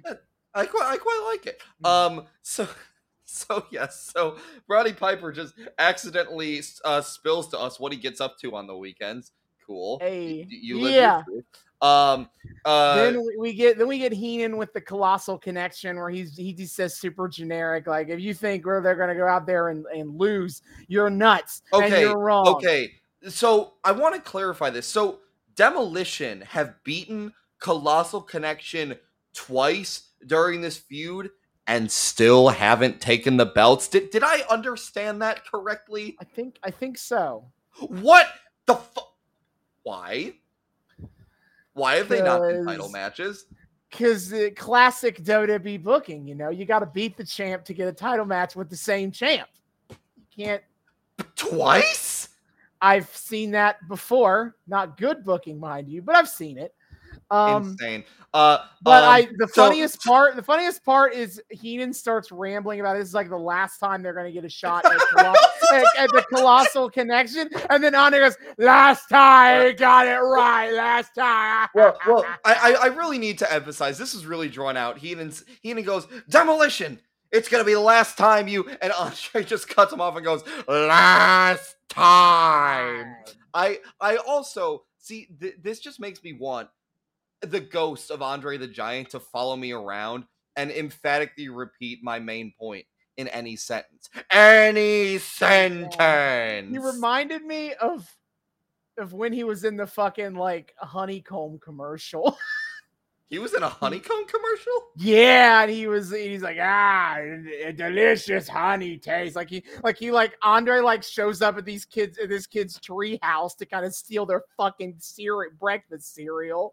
That's and that amazing. that delicious honey taste. And it's like And the eye, like the way the- like his tone and like his eye his bulging ass eyes like reminded me of that.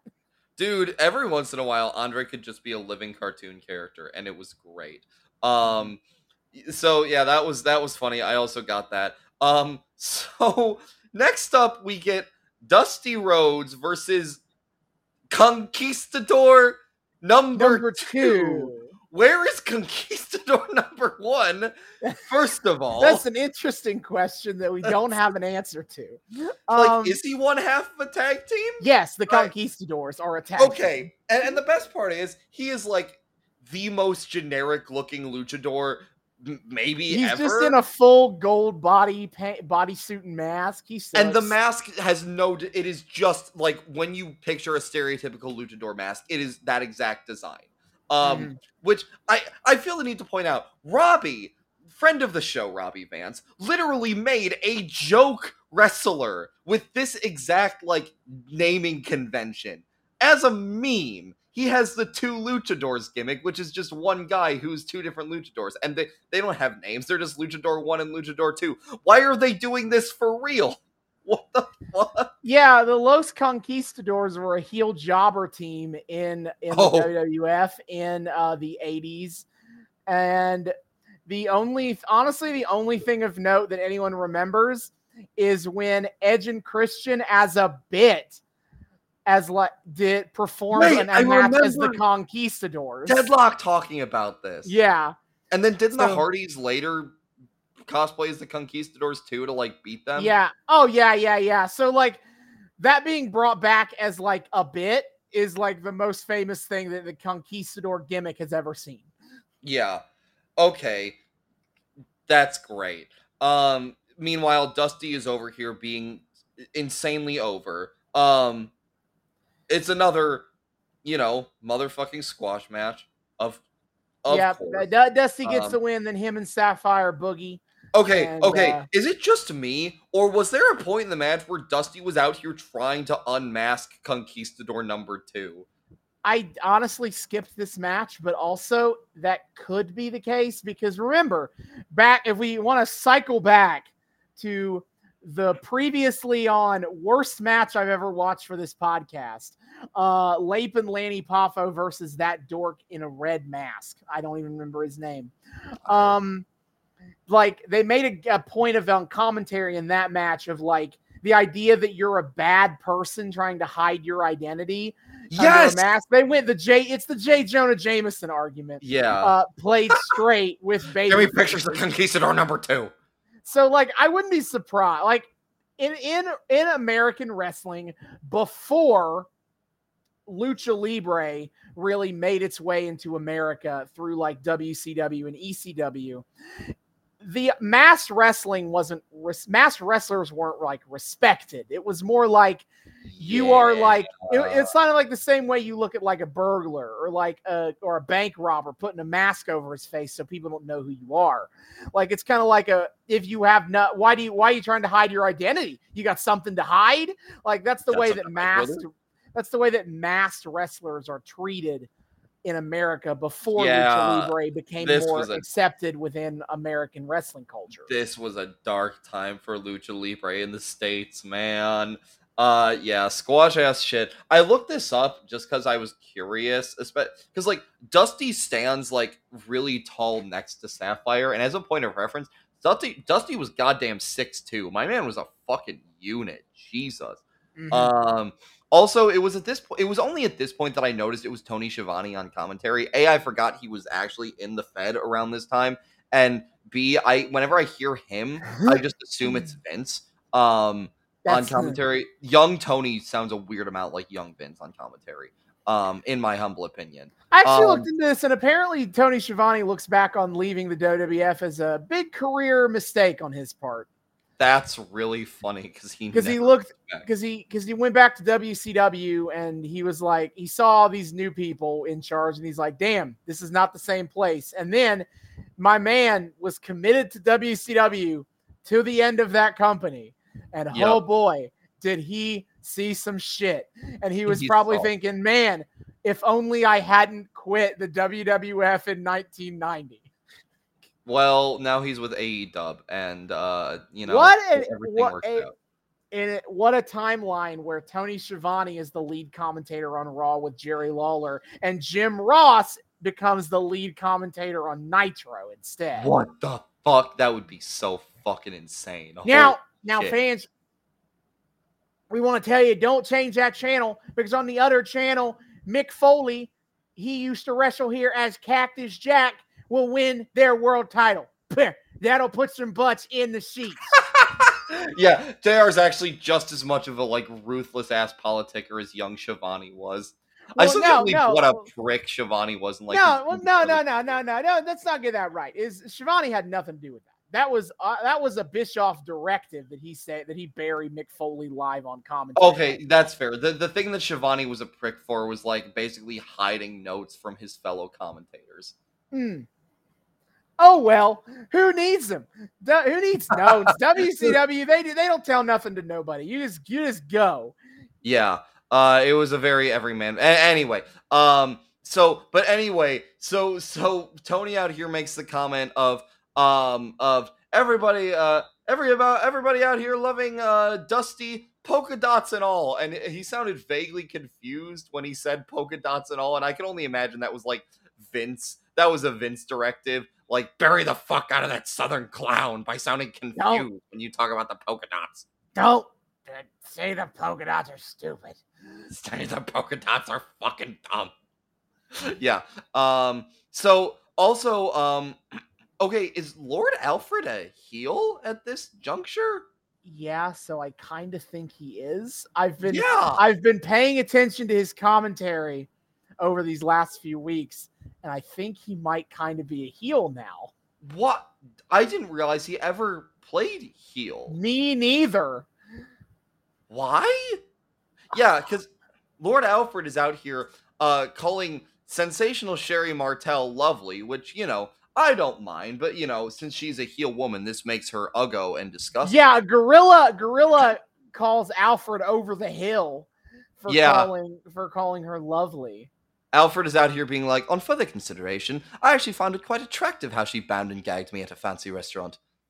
Yeah, that was when he realized he had a fetish. Yeah. Um, True.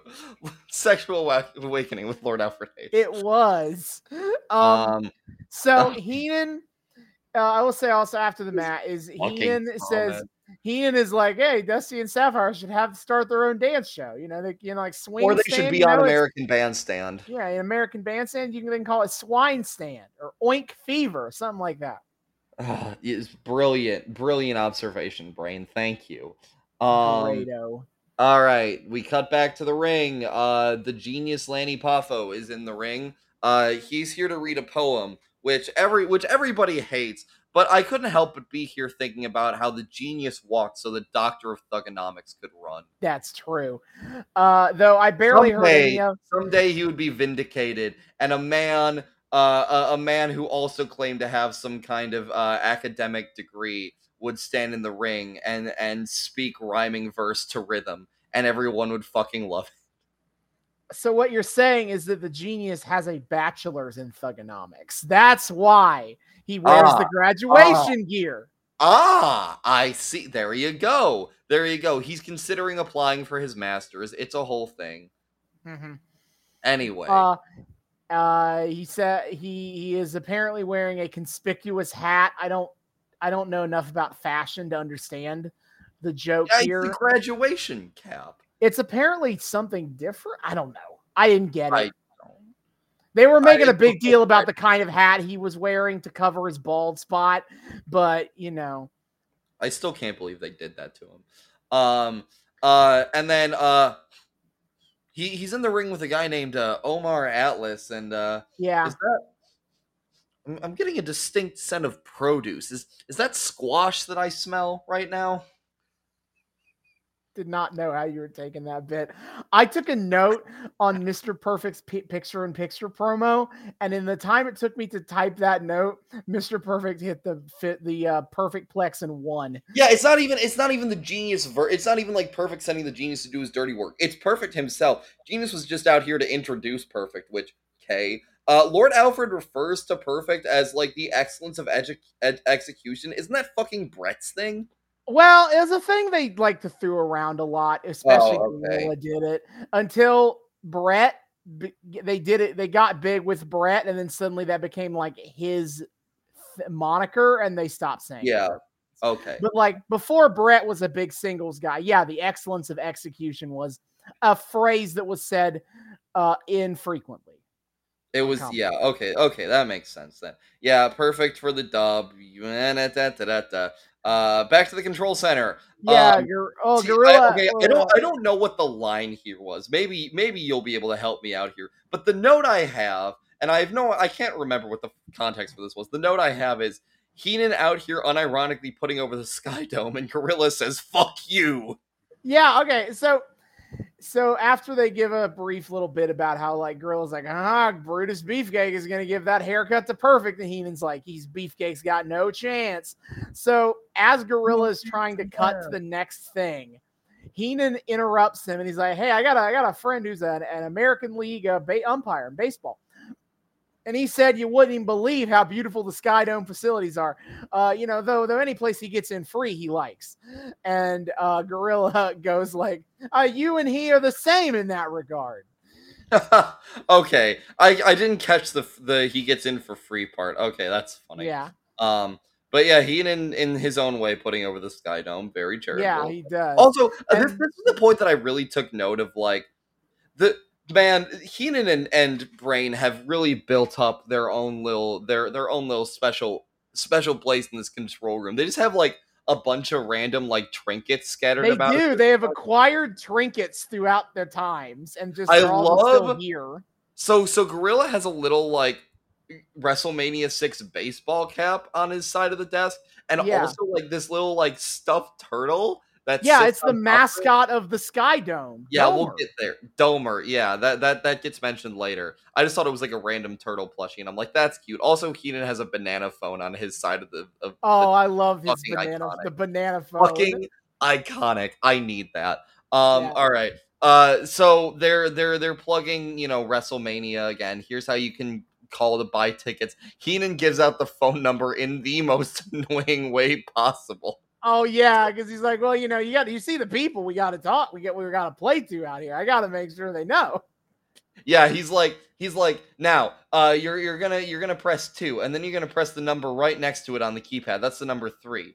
Uh and then da da da da da and then you're gonna hit the you're gonna hit the number nine four times. Uh and it's and so so I make the note of like Heenan's being as annoying as possible about this. And then at right when I finish writing that, Gorilla goes, Boy, you really made that clear. That got a good belly laugh out of me. Yeah, Um uh so um uh next match and all right you poor man you suffered for this one the next match i, I, previous I previously made a note. I I as a reference didn't even I didn't even intend to call back to that there. Um about Lanny Poffo versus the red. I Whatever. I'm blanking on the name. is red whatever the fuck as the worst match I've ever watched for this podcast. And as it turns out, it's got some stiff competition because the next match is Al Perez versus the Red Rooster. yeah And Okay. first of all, Red Rooster comes out in his fucking theme song. yeah the red rooster theme song is very annoying And then It's- it- Apparently- well, it, well, it starts with like a rooster crow but then it's just kind of like generic which is annoying in its Mhm. own way yeah, so Lord And Alfred Alfred's Hayes already in the ring i assume this is going to be a squash match I I also thought this was going to be a squash. oh, no, it no. wasn't. Uh, Lord Alfred, I should have known because Lord Alfred talks about Al Perez or somebody being in the top 10. To which I want to know what rankings you're looking at, Lord Alfred Hayes, where either of these men are in the top 10. Uh, well, But- I will say, Red Rooster is out here like super over, and it, it makes me wonder, like, which wrestlers of our generation are like super over now, but then will be like absolutely lost to time. Um, because like Red Rooster's big right now. Um, but nobody fucking talks about Red Rooster. I I don't even know if it'll work like that in our generation because the internet kind of changes all of that. Um, True. but it's it's just real. It's a really interesting phenomenon. I am. I'm trying to think who who might. I don't know. I don't want to like actually condemn any of our current like people that we follow. I guess because like security. I, I think part of it is like everyone looks back on the Red Roosters like he fucking sucked, and I, I'd, I'd hate to be too mean to anyone currently going now. yeah. Um, I guess it's somewhat fascinating to think about, but oh god, Yeah. Okay. stupid- So there is so so okay. So the thing with Red Rooster, I fucking hate his hair. Oh my god, I hate his hair. Yeah, so what they did up, is they spike up the middle of his hair in a, in a bright red mohawk because you know. Yeah, spiking up and dyeing the front middle part of a mullet should be illegal. What the fuck? I hate looking at it. I hate thinking about it. Blech. Awful. Um, All right, and meanwhile, my Al first actual note, vaguely looking like Seth Rollins. Um, I I thought he vaguely looked like um uh, um uh, Barry Horowitz to the point where I actually had to look it up to make sure he wasn't the same guy. He's not. He is a guy who is a relatively successful journeyman wrestler throughout the 80s. Um yeah, oh I, I actually took notes on that too. I'll get I'll get there. I have a weird but I first note of this match I wrote stop strutting around you stupid fuck because I hated the red rooster strutting like a chicken whenever it was appropriate for him to walk like that. I was so mad immediately. Dude, I see. I just again, I I went in assuming this was going to be another squash, and then the longer it went on, I'm like, uh, so at first it goes on long enough that I'm like, it's very funny to me that Rooster is the only one here with like a squash match where his opponent actually does well against him. But then it keeps on going. I'm like, oh, oh no, this is not a squash match. This is an actual like bout. Um, all right. So, th- I I don't hate Red Rooster from a work perspective. He seems like he has he's technically fine. It's why yeah, he's a good. Like he some. It's yeah, why he like, was he became a trainer when he retired. Well, yeah, yeah. So that's the thing. So the so so first so so I made the note of like you know very much like of the new age style of wrestling. He's fast paced and more acrobatic, and like it's nothing impressive. It's like it feels like baby's first like modern wrestling work uh style. Except he's a rooster man. Yeah, that's the thing. But Jesus Christ, his gimmick fucking sucks. Um, but yeah, um, so uh, and I went, I went on, I, I, I I went on as this as this went on to to to dive more into this. We'll, we'll get there as we get there. Uh, we cut away partway through the match to do a commercial break. I forgot they just kind of did that. Um, see, I thought they were just gonna end showing the match there, and I was like, that's funny, but no, they they keep it going afterward. Um, uh, we we cut away from the match um to only Gorilla because Brain is out of the studio right now, apparently on the phone, uh, because his ticket scalping has like been falling through a little bit, and he's getting yelled. At. He doesn't have the tickets. Customers, yeah, uh, and he's trying to like schmooze. Uh, they they cut back to the ring. I didn't take all that many match notes. It did kind of go on a while. I... Rooster, Red Rooster manages to survive two different sleeper holds. I have so many notes, and normally I, I normally I skip around a lot on my notes. I don't usually try to do beat by beat notes. yeah. When, if actually talk on the podcast because that would that would slow the pacing down of the show. I want to read through all of these notes in order so we can kind of Please. follow my state of mind Please. through this match. No. All right. Al Perez slaps the shit out of Rooster, and Rooster chases him to the outside. Al Perez beating that cock with some fine wrestling maneuvers. I'm still in a I'm still in a jovial mood here as we get to the early parts He's of this really match. teaching him off. yeah. Uh, Lord Alfred Hayes claims Red Rooster is allowing Perez to use these holds on him. Fucking idiot. Uh, Wait, is Rooster a heel here? What? I don't. I think he's a baby face. I don't know. Yeah, because he's over his shit. Whatever. Headlock by Perez, roll up by Rooster, headlock, roll up, headlock, roll up. Uh, that was Rooster, a fun sequence. I did like that. That was that was the last time I felt any joy in this match. Um, Period. That is the last time Austin will ever feel joy in his life ever again. Again, that's yes, that's right. Rooster slowly gets up and fights out of the hole. Big shoulder block off the ropes. Al Perez powders to the outside, holding his lower back. Can this match be over now? Uh, Red Rooster now has Al Perez in a hold. Rooster gets a backslide pin, two count, and back in the arm hold. Just so much back and forth action here. Al Perez with a jumping knee to the arm of the Rooster, only a two count. What a tremendous matchup. What a tremendous lie, Gorilla.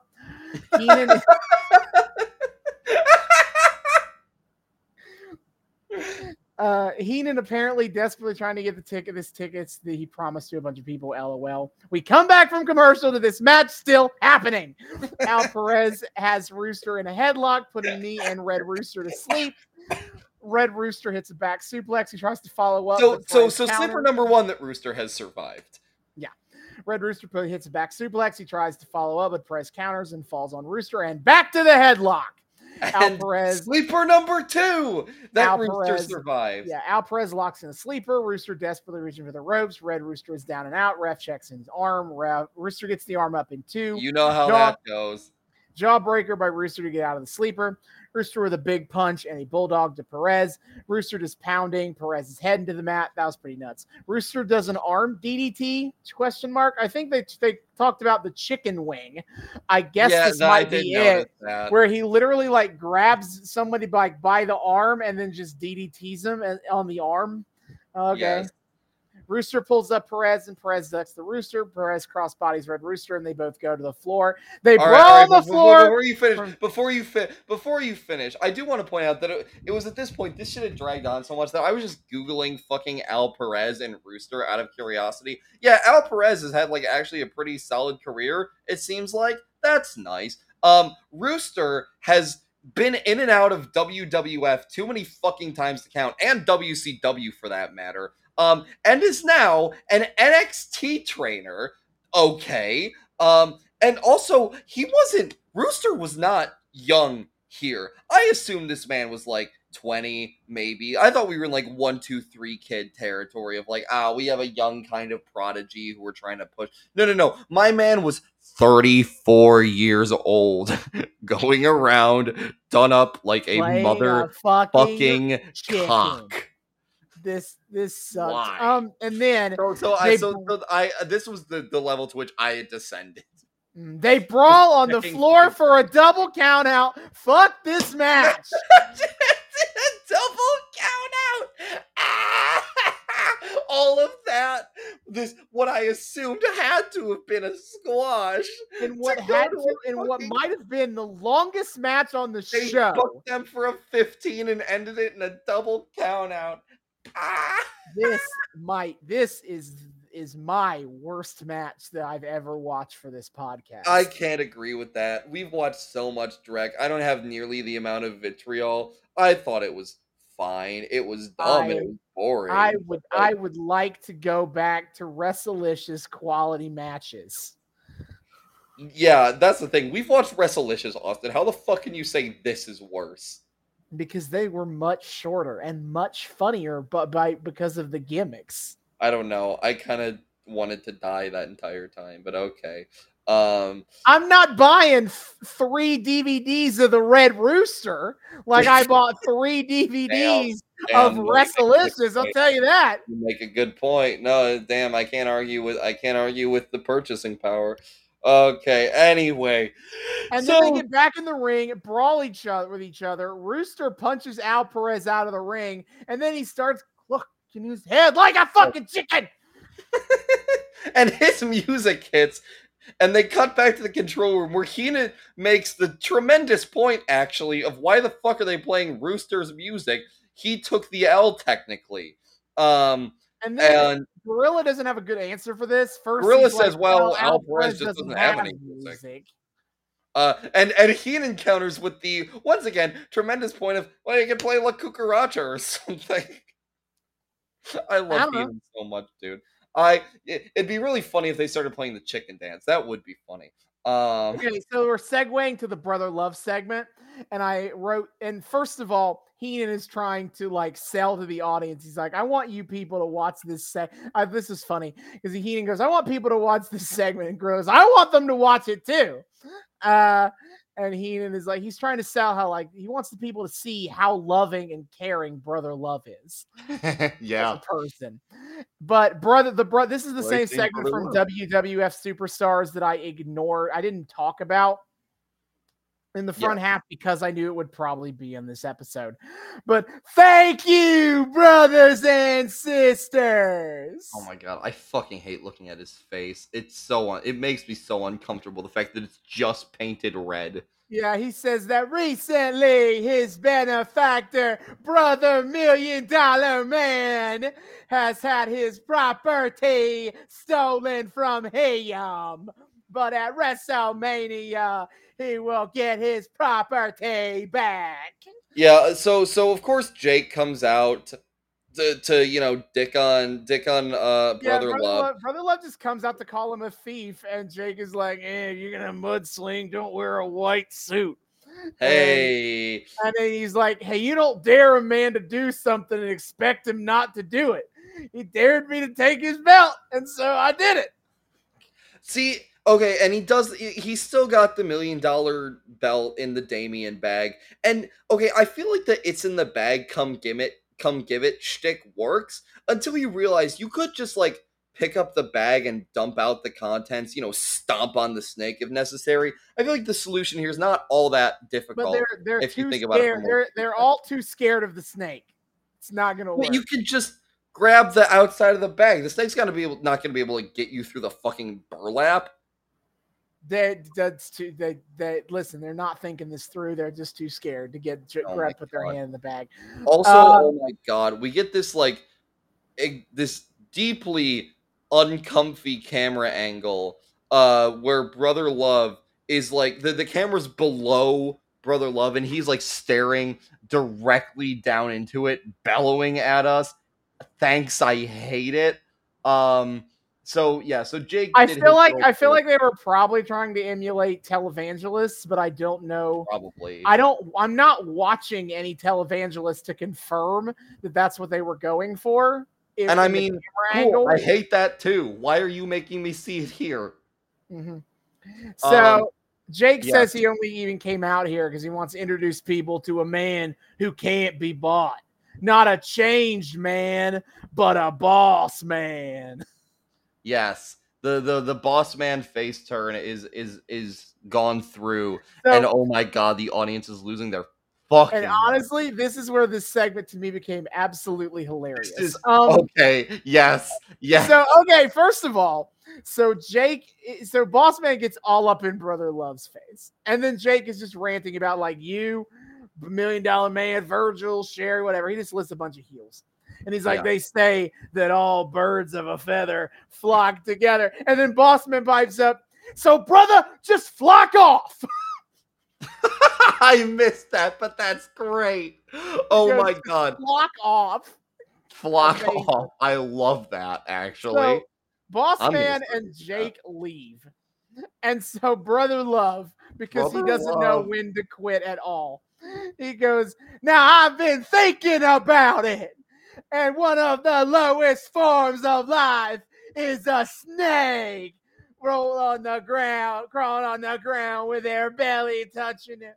But there is one thing lower than a snake, and that's a law enforcement officer Hold up. Whoa, whoa, whoa, whoa, whoa, whoa, whoa, whoa, no, no, hold up, hold up, hold up. Okay, so I need to sh- I need to share with you how this happened for me because he okay. says that, and I immediately slam the pause button so I can write notes because I because because this was when the him staring down at the camera like angle happens. So I'm like, okay, two big things I need to. So I slam on the pause button, and I'm like, first of all, I fucking hate that camera angle. Second of all, um, the Brother Love says, "ACAB, hole up, let him cook." I I knew I always liked that Brother Love guy. yeah, you, are damn right. You're damn right. You're damn right. And then I hit play, and he goes.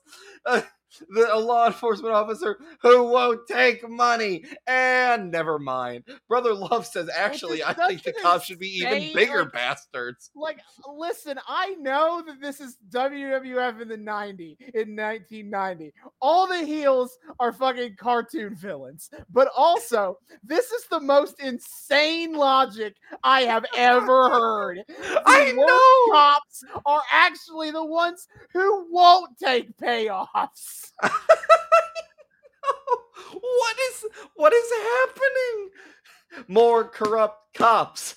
That, that Brother Love support and Jesse Ventura, by the way, he agrees wholeheartedly and says so.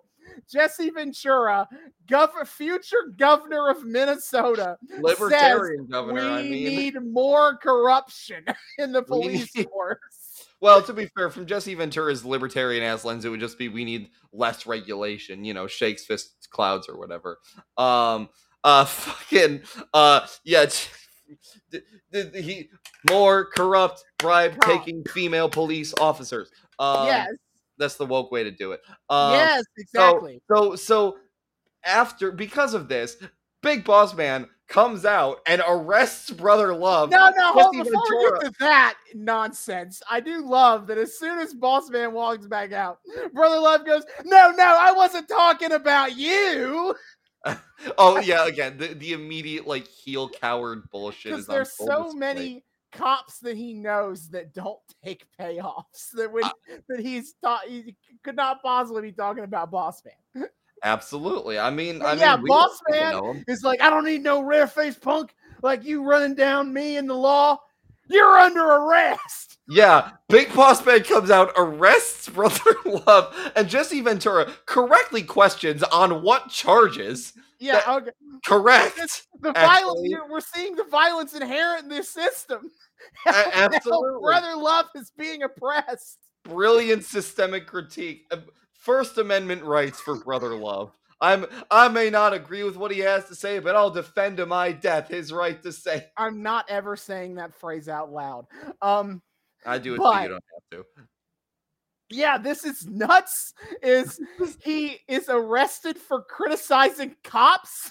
Absolutely. As How- it should be. And this And and the audience, the audience of Loves course it. loves loves loves normal country, normal country. Hey, if Brother Love doesn't like it, he can damn sure can- leave it. Damn sure leave. That that filthy commie brother love. Brother Love suspected of communism. That's true. True. Why do you think his face is red? Oh, oh shit, buddy. It's, It's been all there the whole time. messaging. Fucking uh oh yeah, McCarthy's going hard after him. He was the top of his list. Anyway, uh, Brother Love handcuffs bro- uh, gets handcuffed to the guardrail, and Big Boss like, "I'll be right back. You stay here." And, And, Brother Love is like screaming, crying, pissing, shitting, you know, the works. he is, he's like, "I love you. Let me go. I love Yeah. you." He's not taking this well. So, Boss Man comes back with his fucking ball and chain. a fucking ball and chain, which is not a prop that I was aware Big Boss Man just casually carried around with has him. it in his locker room. He just keeps a ball and chain there. Yeah. Um he brings out a literal ball and chain, un unhandcuffs Brother Love and starts dragging him to the ring with the ball and chain like in hand by the way. My man Big, Big Boss Man is not at all selling the weight of this supposed How, how heavy this stupid thing burial ball and chain. Also, Okay. it's so bizarre to me they had the Brother Love show set at the top of the ramp and not in the ring. Why? They haven't they haven't worked that out. We can do talk shows in the ring yet. Weren't they out. already doing doing that? Uh, I don't know. No, Oh. all the all the talk shows up to this point were not in the ring. Okay. Um. So Big Boss Man drags Brother Love to the ring, throws him to the to the ring mat, and then drops the ball. Well, okay. First, he's like, "You're going to jail, boy," and Jesse is like, "You're taking him to the jail."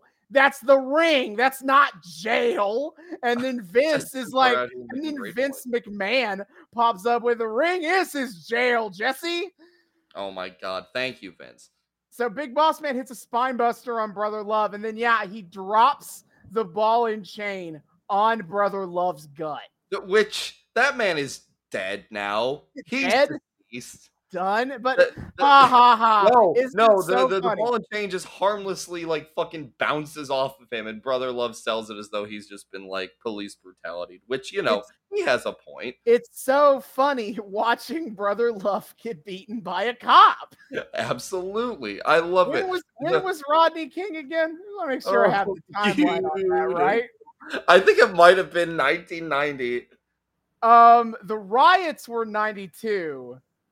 Oh, but Rodney. that doesn't mean that doesn't mean that's not when that's when like the the the incident. I mean, it was a pretty close inciting incident, so it was probably 91, 92. Mhm. Uh, okay, nine. The uh, the riots were ninety two, so uh, close enough. Yeah. Oh my god. Oh, this is great. But I mean, they keep the big boss man gimmick for the entire After ad that, so, so, you know, um, Vince again. Vince, his own little bubble. He doesn't know. He doesn't Yeah, care. so they're laughing, and then after they get back, they go back to the control center. Heenan gets mad at Gorilla for laughing. Heenan also making the correct point that that big boss man's tactics here are actually kind of fucking scummy. Yeah, Heenan's like, hey, boss man's used to working over some guy who didn't make his alimony payment. Because remember, we all Yeah. call him a cop, and ostensibly they kind of treat what a cop and a correctional officer is the same fucking thing, um, Yeah. in the way he's presented. But technically, he's a correctional officer.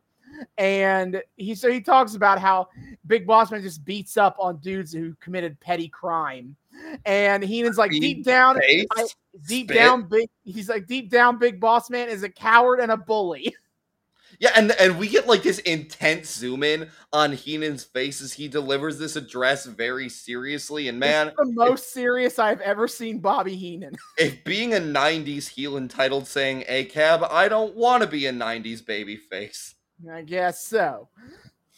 Um. So, all right. So once again, Hawking more WrestleMania six. Uh, unironically, this card looks pretty solid. Not gonna lie. Uh, we have uh Jake the Snake Roberts versus Million Dollar Man. That'll be sick. Uh, Brutus Beefcake versus Mister Perfect. That'll probably be pretty sick. Uh, Big Boss Man versus Akeem. Well, they can't all be winners. Um, uh, Hercules versus Earthquake, which eh, but also like I think we've reached the crossover point where he stopped being the Canadian earthquake. I think he's just earthquake now. They, they finally the- realized that he didn't need the, the Canadian earthquake was a little much. Because Yeah, also, like- hey, they do the he gets the promo that I didn't write notes for anything, but I didn't know he I did. didn't. Yeah, That he, But he doesn't, doesn't have, have the the- Canadian flag on his singlet anymore. yeah. So, oh my God, we've hit the nexus point, Austin. I didn't realize this this canon event would be hitting in the middle of this arc. Nice. Uh, and then of course, ultimate challenge for the main event. That'll be probably Mm. sick. Um, there's still, but but you know, WrestleMania is not the only WWE P- or WWF PPV they're hawking. They're still selling those Royal Rumble VHSs. Be sure to get your Royal Rumble VHSs. Uh, us after all this, we cut back to Bobby Heenan begging Gorilla for like fifty tickets. I yeah, I couldn't decipher what they were fully talking about here. I'm just wondering why they still haven't started aggressively making out. He's trying to get tickets, and Gorilla's like, haha, I'm, I'm not giving you those. If you're such a good personal friend of Jack Tunney, like you say you are, why don't you go talk to him? And Heenan's like, well, you know, I don't, if I talk to him, it'll be a whole thing. I don't. It'll be. I love them. I love them so much. But joy doesn't last in this world, unfortunately. As we cut over to Honky. He's a honky Man, tonk man. He's a honky tonk man. Hacksaw, Jim Duggan, Joy. This is a match Okay. from Superstar. So this is a match I got to watch twice. Okay. This was again. This was me. I'm. I'm. I'm out here trying to give Honky Tonk Man a second chance. Uh, also, speaking of like Nexus points at canon events, where the the match is being refed by pre-crisis Danny Davis. It'd be post crisis, Danny Davis. You mean? Wait, is this after the whole Yeah, heel? this is after the heel shtick. He's just So turned just a- now, and he's just a normal referee. Well, that's kind of a weird trajectory. I just They assumed. even they, even- they they even called it out. Vince talked about uh, Vince during an episode of Superstars. Vince it was, it was talking about how great a referee Danny Davis is, and Jesse's like, I remember you used to hate Danny Davis. What changed, McMahon? And he was like, he Oh, stopped. damn You, st- you stopped. You started liking Danny Davis when he started favoring your favorites. I mean, that, I mean, yeah, that's how that works. Good job, Jesse. Great powers of observation there. You did it. Okay, so post crisis Danny Davis, pardon me. Um, okay, so Honky Tonk Man is actually quite physically gifted, I will say. He's quick, he's strong, he sells incredibly well. And next to Hacksaw Jim Duggan, his dumb fuck gimmick seems fine, actually. Uh, duh. Yes. He is the great. He is the greatest Elvis impersonator wrestling has ever seen, and I think you should put more respect on his name. True, true. A very, a very uh, oversaturated market, but he manages to stand. But out he every- managed to. He managed to stand out among the crowd. among the crowd of all the wrestlers trying to impersonate Elvis. No, true. Uh, I this match is whatever. Um, Yeah. It ends in shenanigan bullshit as Yeah, Greg, Greg- Valentine. yeah, him and him and uh, Honky Tonk Man are a tag team, Rhythm and Blues. Oh, um, okay. I was so like, what out the fuck is his out connection? comes Greg. Out comes Greg Valentine to attack Duggan, and while they're just brawling on the outside, full ass view of the referee. Good. Um, Honky Tonk Man goes and gets his guitar, just like brandishes it over his head as he turns around the ring, and Duggan blocks him from hitting the guitar on him, and then they the match gets thrown out. They just start Yeah. fighting two on Yeah, one. Valentine and Honky Tonk are just dumbasses who don't know how to, to do their shenanigans surreptitiously, so the match Yeah, gets they- thrown out. Yeah, so Duggan gets back in the ring to get his two by four, and it scares off the heels. But then Duggan sees that Honky left his guitar in the ring. And he takes the guitar, and Honky and, and is like, No, don't do it! Don't do it! And then Jim Duggan destroys the guitar with the two by four. As we know, Honky Tonk Man only has one guitar, and it he doesn't let so much as scratch get on it. It's not like he Yep. regularly like breaks it over the head of all of his opponents and is you know in in the gimmick that definitely inspired Jeff Jarrett to everything he he's ever Of done. course. Of Um, course. Not, not so no, this is an absolute tragedy. We do get this great like freeze frame on Honky Tonk Man looking very upset. yeah, that's exactly it. His eyes are like kind of squinted in in despair. His mouth is like hanging open while he's yelling. His hair like slightly flying about as he it's like so it's around. so funny. They call Why don't we get freeze frames after every match, Austin? Because that was magical. Yeah, they they it's so funny. They like freeze. They like take take. They like call out the freeze frame here. Um, then we go back to the control center where Heenan claims that the guitar is not a Wait, weapon. it wait, I, I need, I need, I need to, I need to quote this exchange directly. Uh, Okay. Because because Heenan says what everybody's thinking. Uh, why do they let, wh- uh, um, why they let him, him being Hacksaw, have that board is beyond me. Preach, brother. Um, Gorilla says, well, that's a, uh, uh, Gor- Gorilla says of Honky Tonk's guitar, like, well, aren't you fine with him having the guitar? That's a weapon. Um, um, or no, no, no, or no, no, no, no, sorry.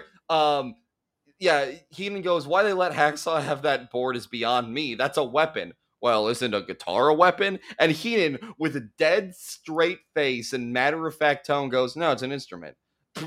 Preach, brother. No, and he and the gorilla's like, is that a that that an instrument when he attacks when he swings it at people, breaks it over their head, and Heenan goes. I mean, he doesn't attack. He only does that i when he is being attacked. He doesn't do self defense. Yeah, he, he claims it's only self defense, which is fucking hysterical. Um, And then he's like, he, he only Sean- does no. He, he says it when he says that Honky Tonk only does it when people come at him. And Gorilla goes, Hmm. well, everyone comes at Honky when they start hearing him sing. And uh, Bobby Heenan goes, now, hold on, Bobby, I think Honky Tonk Man is a great singer. Hold hold on. Well, I mean, if everyone's coming at him while he's singing, he must have some uh, some magical lilt to his voice. Uh, Hey, hmm, hey, now. Hmm. Hey, uh, phrasing. He, uh, gorilla, please. Uh, beautiful. We cut back to Sean Mooney in the in the other control center. Uh, which I made the observation. Sean Mooney looks like a human version of Guy Smiley from Sesame Street, the newspaper reporter. Which, uh, to make sure that I got this right, it led me to it led me to Google Guy Smiley just to double check. And while I, I was not technically wrong, um, Guy Smiley, ju- just as a sidebar, has much messier hair most of the time than I ever remember him having. Like most of the pictures of him have like this really unkempt hair, but I swear to God, sometimes he does have like coiffed hair. And when he has coiffed hair, Sean Mooney just looks like Guy Smiley made into a human. Um, Google it, it. check it out. I'm not wrong. Um, I will fight anybody on this.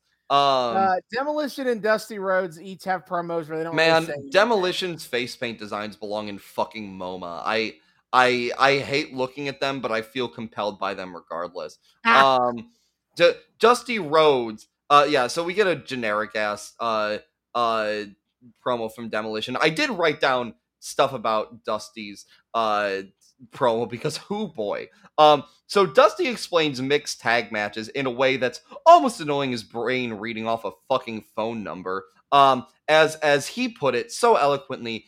Uh, for those of you who don't understand what that means, that's me and Sapphire live and in color. Which it took me like ten rewatches to understand what the fuck he said there. Uh, it's me and Sapphire live and in color, and the Macho King and one Miss Sherri on the other side, and women and dudes are to be something unintelligible that I could not get. Ah, yes, that explains everything. Thank you, Dusty. Yeah. That uh um and then Sapphire comes in and it just gets more unintelligible from here because Sapphire is also from like down south. So when the two of them talk, it does that thing that Southerners do where the more they talk to each other, the thicker their accents get. It's I was like, I need the fucking Rosetta Stone. Help me. Hold on Um, here. So Yeah. so yeah, so We finally they're having a mixed tag match. Yada da da da da. Yeah, da, da. and we finally get to our feature, Rick Rude. Yes. Now, this is the Um, first time on this podcast we've ever gotten a proper Rick Rude entrance. This well, is- okay. Before that, I have one more control center. okay. Um, uh, so they're talking about Domer, the turtle, the cute little turtle plushie, who's apparently the Skydome's mascot, and how they'll see Domer probably in full mascot suit walking around at at Skydome. Um, that sounds Bobby- terrifying. Bob, I think it's cute. Don't do, Domer looks cute. Um, Bobby the Brain Heenan asks the the most philosophical of questions that scholars are still pondering pondering to this day. But Brain asks Gorilla, you know, what's the difference between a mascot and an ascot? I'm afraid to ask. An ascot goes from the waist up. A mascot goes from the waist down. what?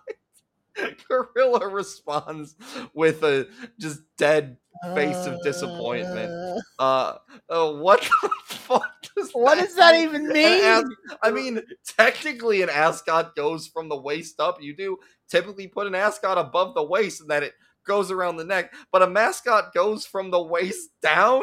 What? what the fuck? And then and then What? Heenan picks up the Domer plushie.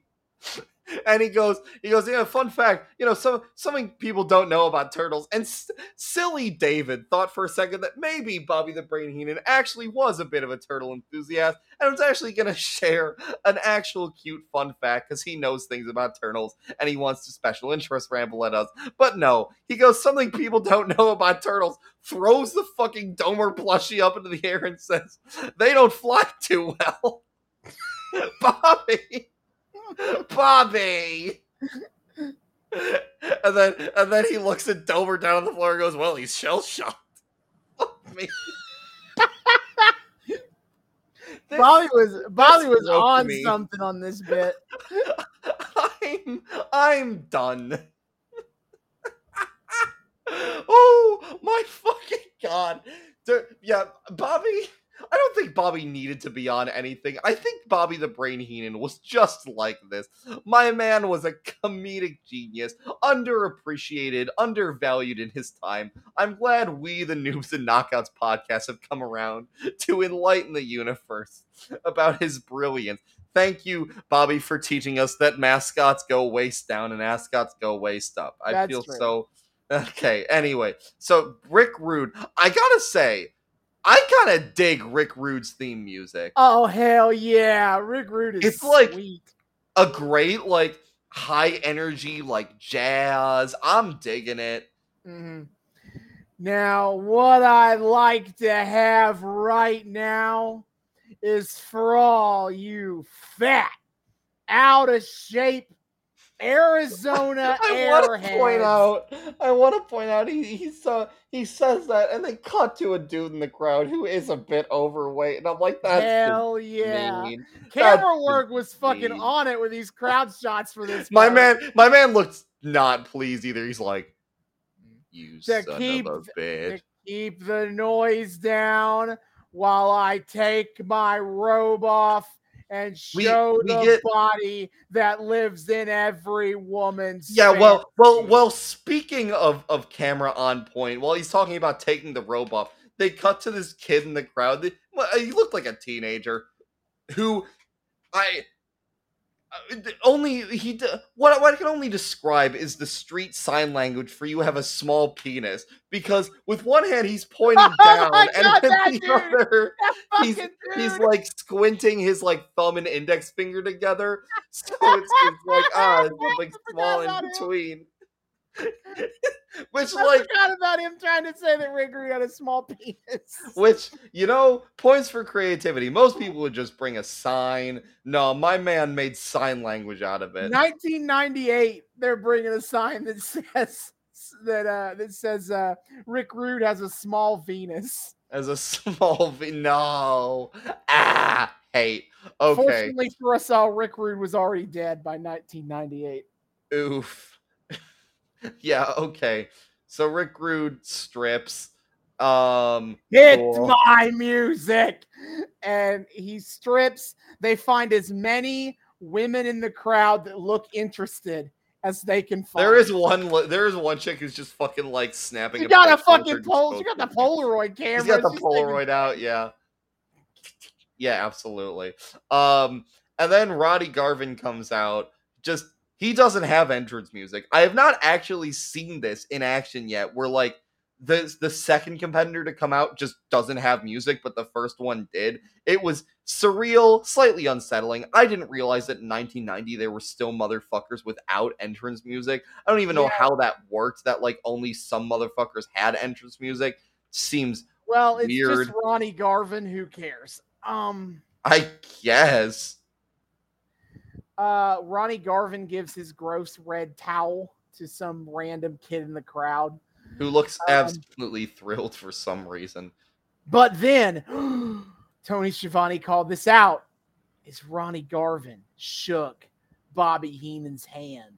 Could Oh there be, God. David, cahoots? I did not like that very much. I, in fact, hated that. I'm so fucking sick of Kahoot. Why can we not escape Cahoots, Austin, as a trope? Please. I'm begging for release. There will, al- there will always be cahoots. Well, except they don't do jack fuck with that in this No, they don't, because fuck them. It's a Which red hair. I didn't fuck mind, you. but also why the fuck? Um, so okay, so this is another one where we like cut away from the match to commercial break and control center. Um, did Uh, you have some- any match notes before that? Uh, Sure, I got a few. Uh, you know, Rick Rude when they get start up getting the headlock, huge weasel chants start nearly immediately Yeah, what the fuck was up with that? because Bobby Heenan's a weasel. They're Sure. chanting it. They're chanting it at Heenan.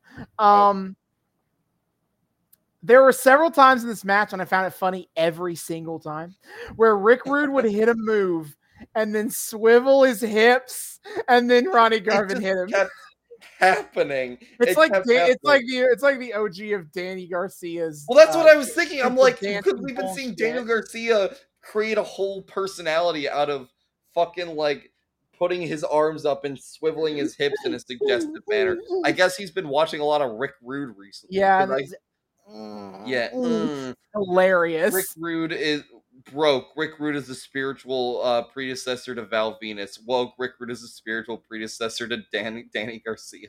That's correct. Uh, my favorite of this was, and this might be after the break, but it, since I'm talking about it now, is Either way, they doing they're doing the run the rope spots where you know you guy runs and you jump over him and all that. Rick Rude jumps over Ronnie Garvin and immediately starts swiveling his hips, and so Ronnie Garvin just turns around and hits him.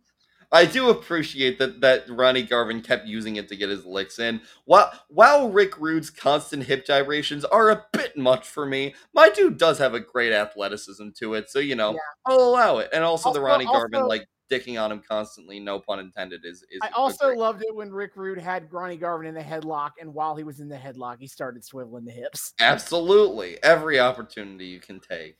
Yeah, uh, but then okay, we go we go in halfway through the match, we go back to the control center, and it is Bobby Heenan on the phone trying. The, no, no brain this time. It's no just Bobby. Here. But while but he or no gorilla, yeah. He is on the phone telling some his person on the other line that they need to call Jack Tunney and say that they need 50 tickets, 50 tickets for the orphanage. kids at the orphanage. And he's like, no, oh. a quote, an exact quote from Bobby Heenan. Yeah. No, it's not lying. Just tell him you need 40 tickets for the orphanage. I know you. Yeah, he suddenly negotiates it down to 40, which okay. He's so desperate. He's like any amount of tickets you can get a hold of. Oh, Heenan, you piece of you shit. scoundrel. And the best part is they offer no commentary. He offers no commentary about the match here. It's just the shtick of him trying to finesse tickets, which I think is great. Um, uh, also, so, okay, so we go back to the match. Is Ronnie Garvin's finisher a fucking sharpshooter?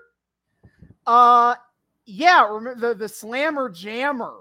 Remember they talked. Such uh, I talked weird the, name for a sharpshooter. When I talked about the, I think they were calling it the reverse figure four. Actually. Oh yes, yes, um, that's what it was. Yeah, the reverse figure four. But it's a fuck. It's a fucking sharpshooter.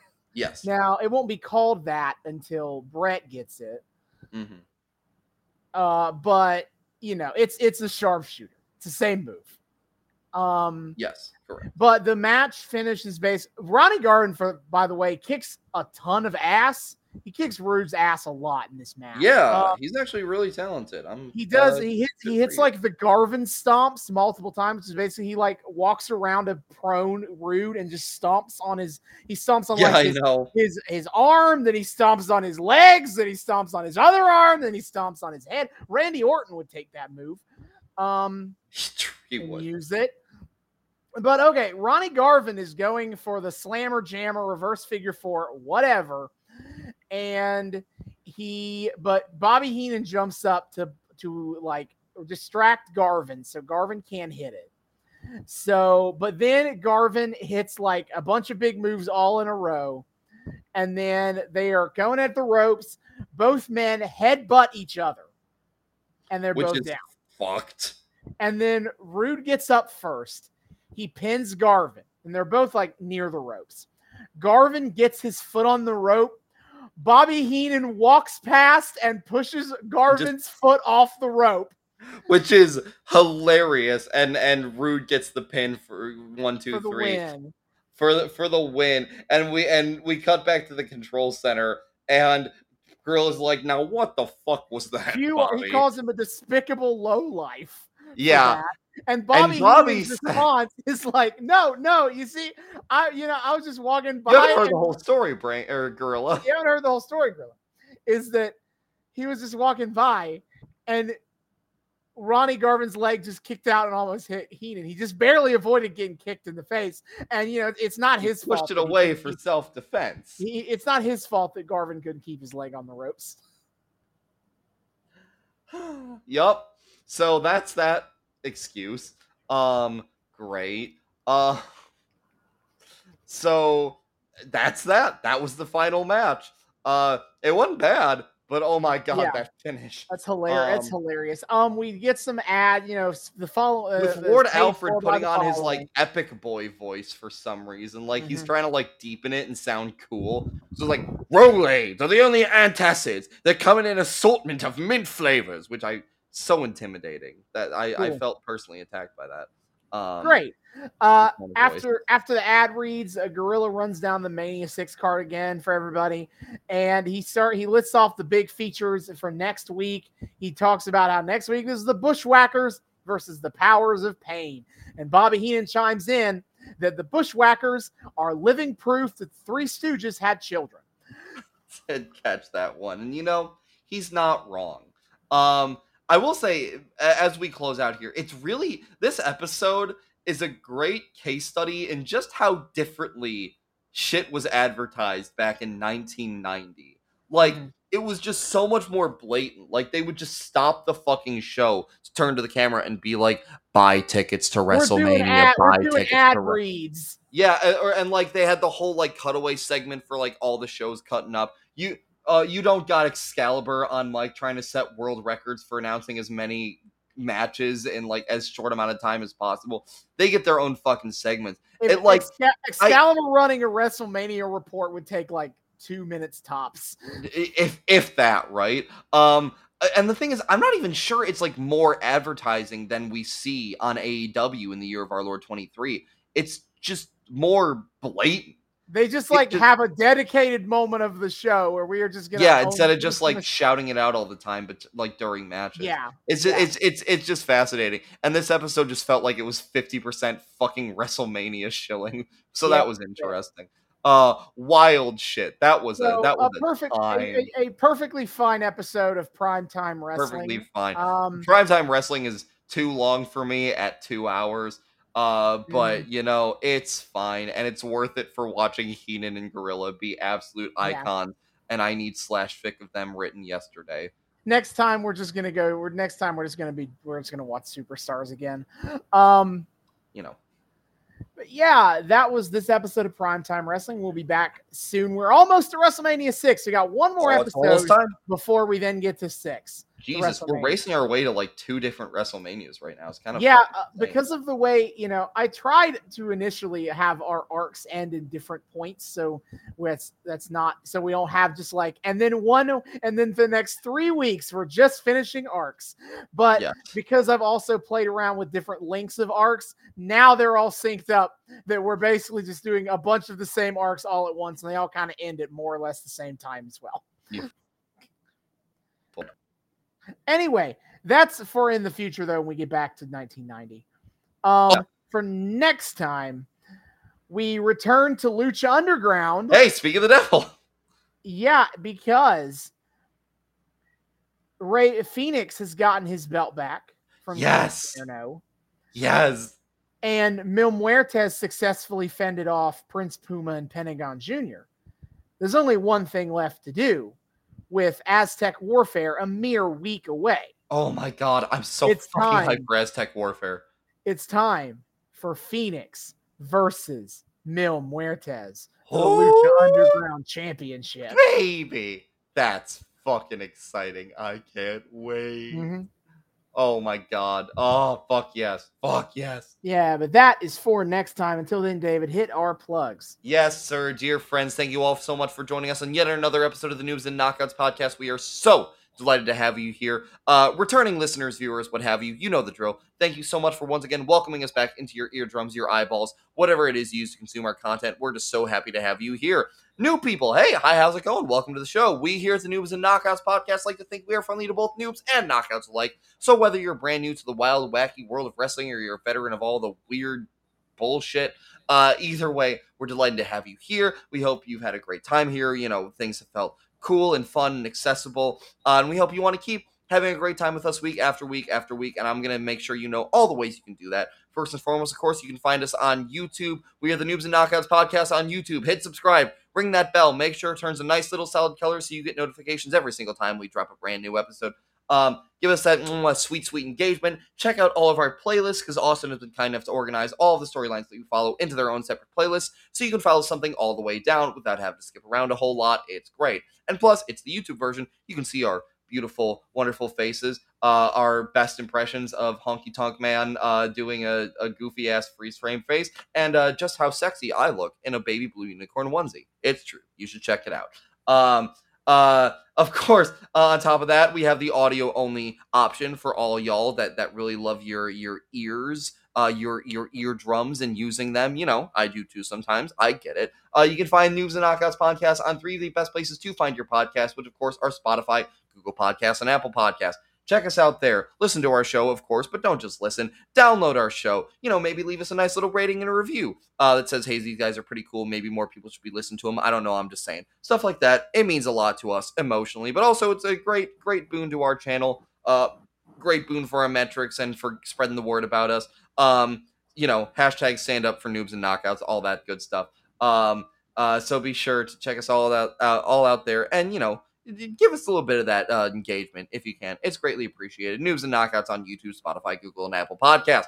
Of course, on top of that, we have lives and existences outside of this little void that we find ourselves in week after week. Uh, you can find us on a few different places on the interwebs as well. First and foremost, of course, is our Twitter for some social media presence. You can find us at Noobs and Noxpod on Twitter. That's at Noobs, the letter N, Noxpod on Twitter. Come check us out there. We do all the normal Twitter shit, memes, discourse, what have you. We post every single time we drop a brand new episode, so you guys always know what the hell's going on. Of course, the highlight of our Twitter is weekly wrestling live tweeting every Wednesday night at 8 p.m. Eastern uh, on TBS. We are watching and tweeting about AEW Dynamite. Uh, I uh, I love getting to, to hop on there and make stupid jokes and observations and you know just get really hype about a lot of shit um, and talk all about that. Hop on the the discussion with everybody. Would love it if you joined us. Uh, sometimes when we're feeling spicy, sometimes not always.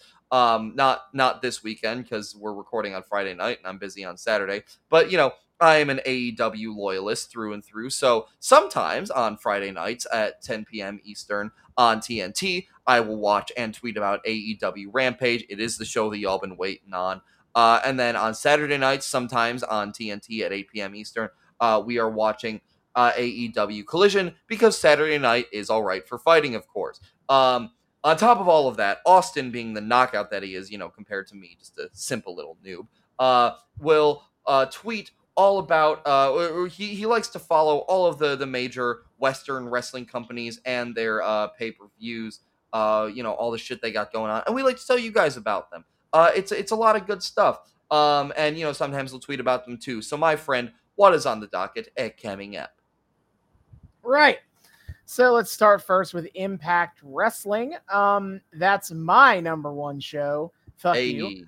Uh, and upcoming for them. If you first, if you want to watch Impact Wrestling on a week week basis, you can do so.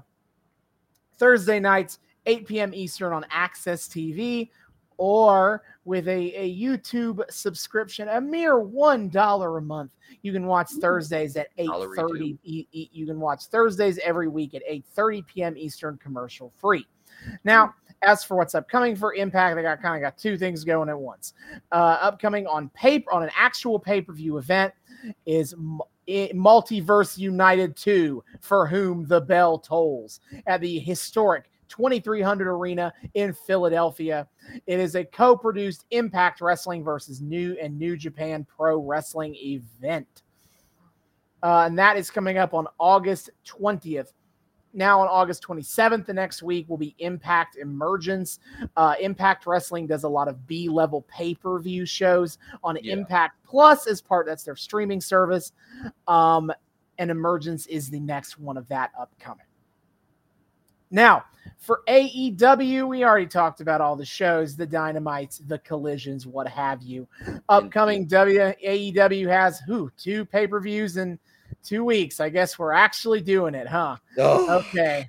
I don't want to think about it. Anyway. Yeah, anyway, live on August 27th is All In in London at Wembley Stadium. A lot of fucking people are going to be there.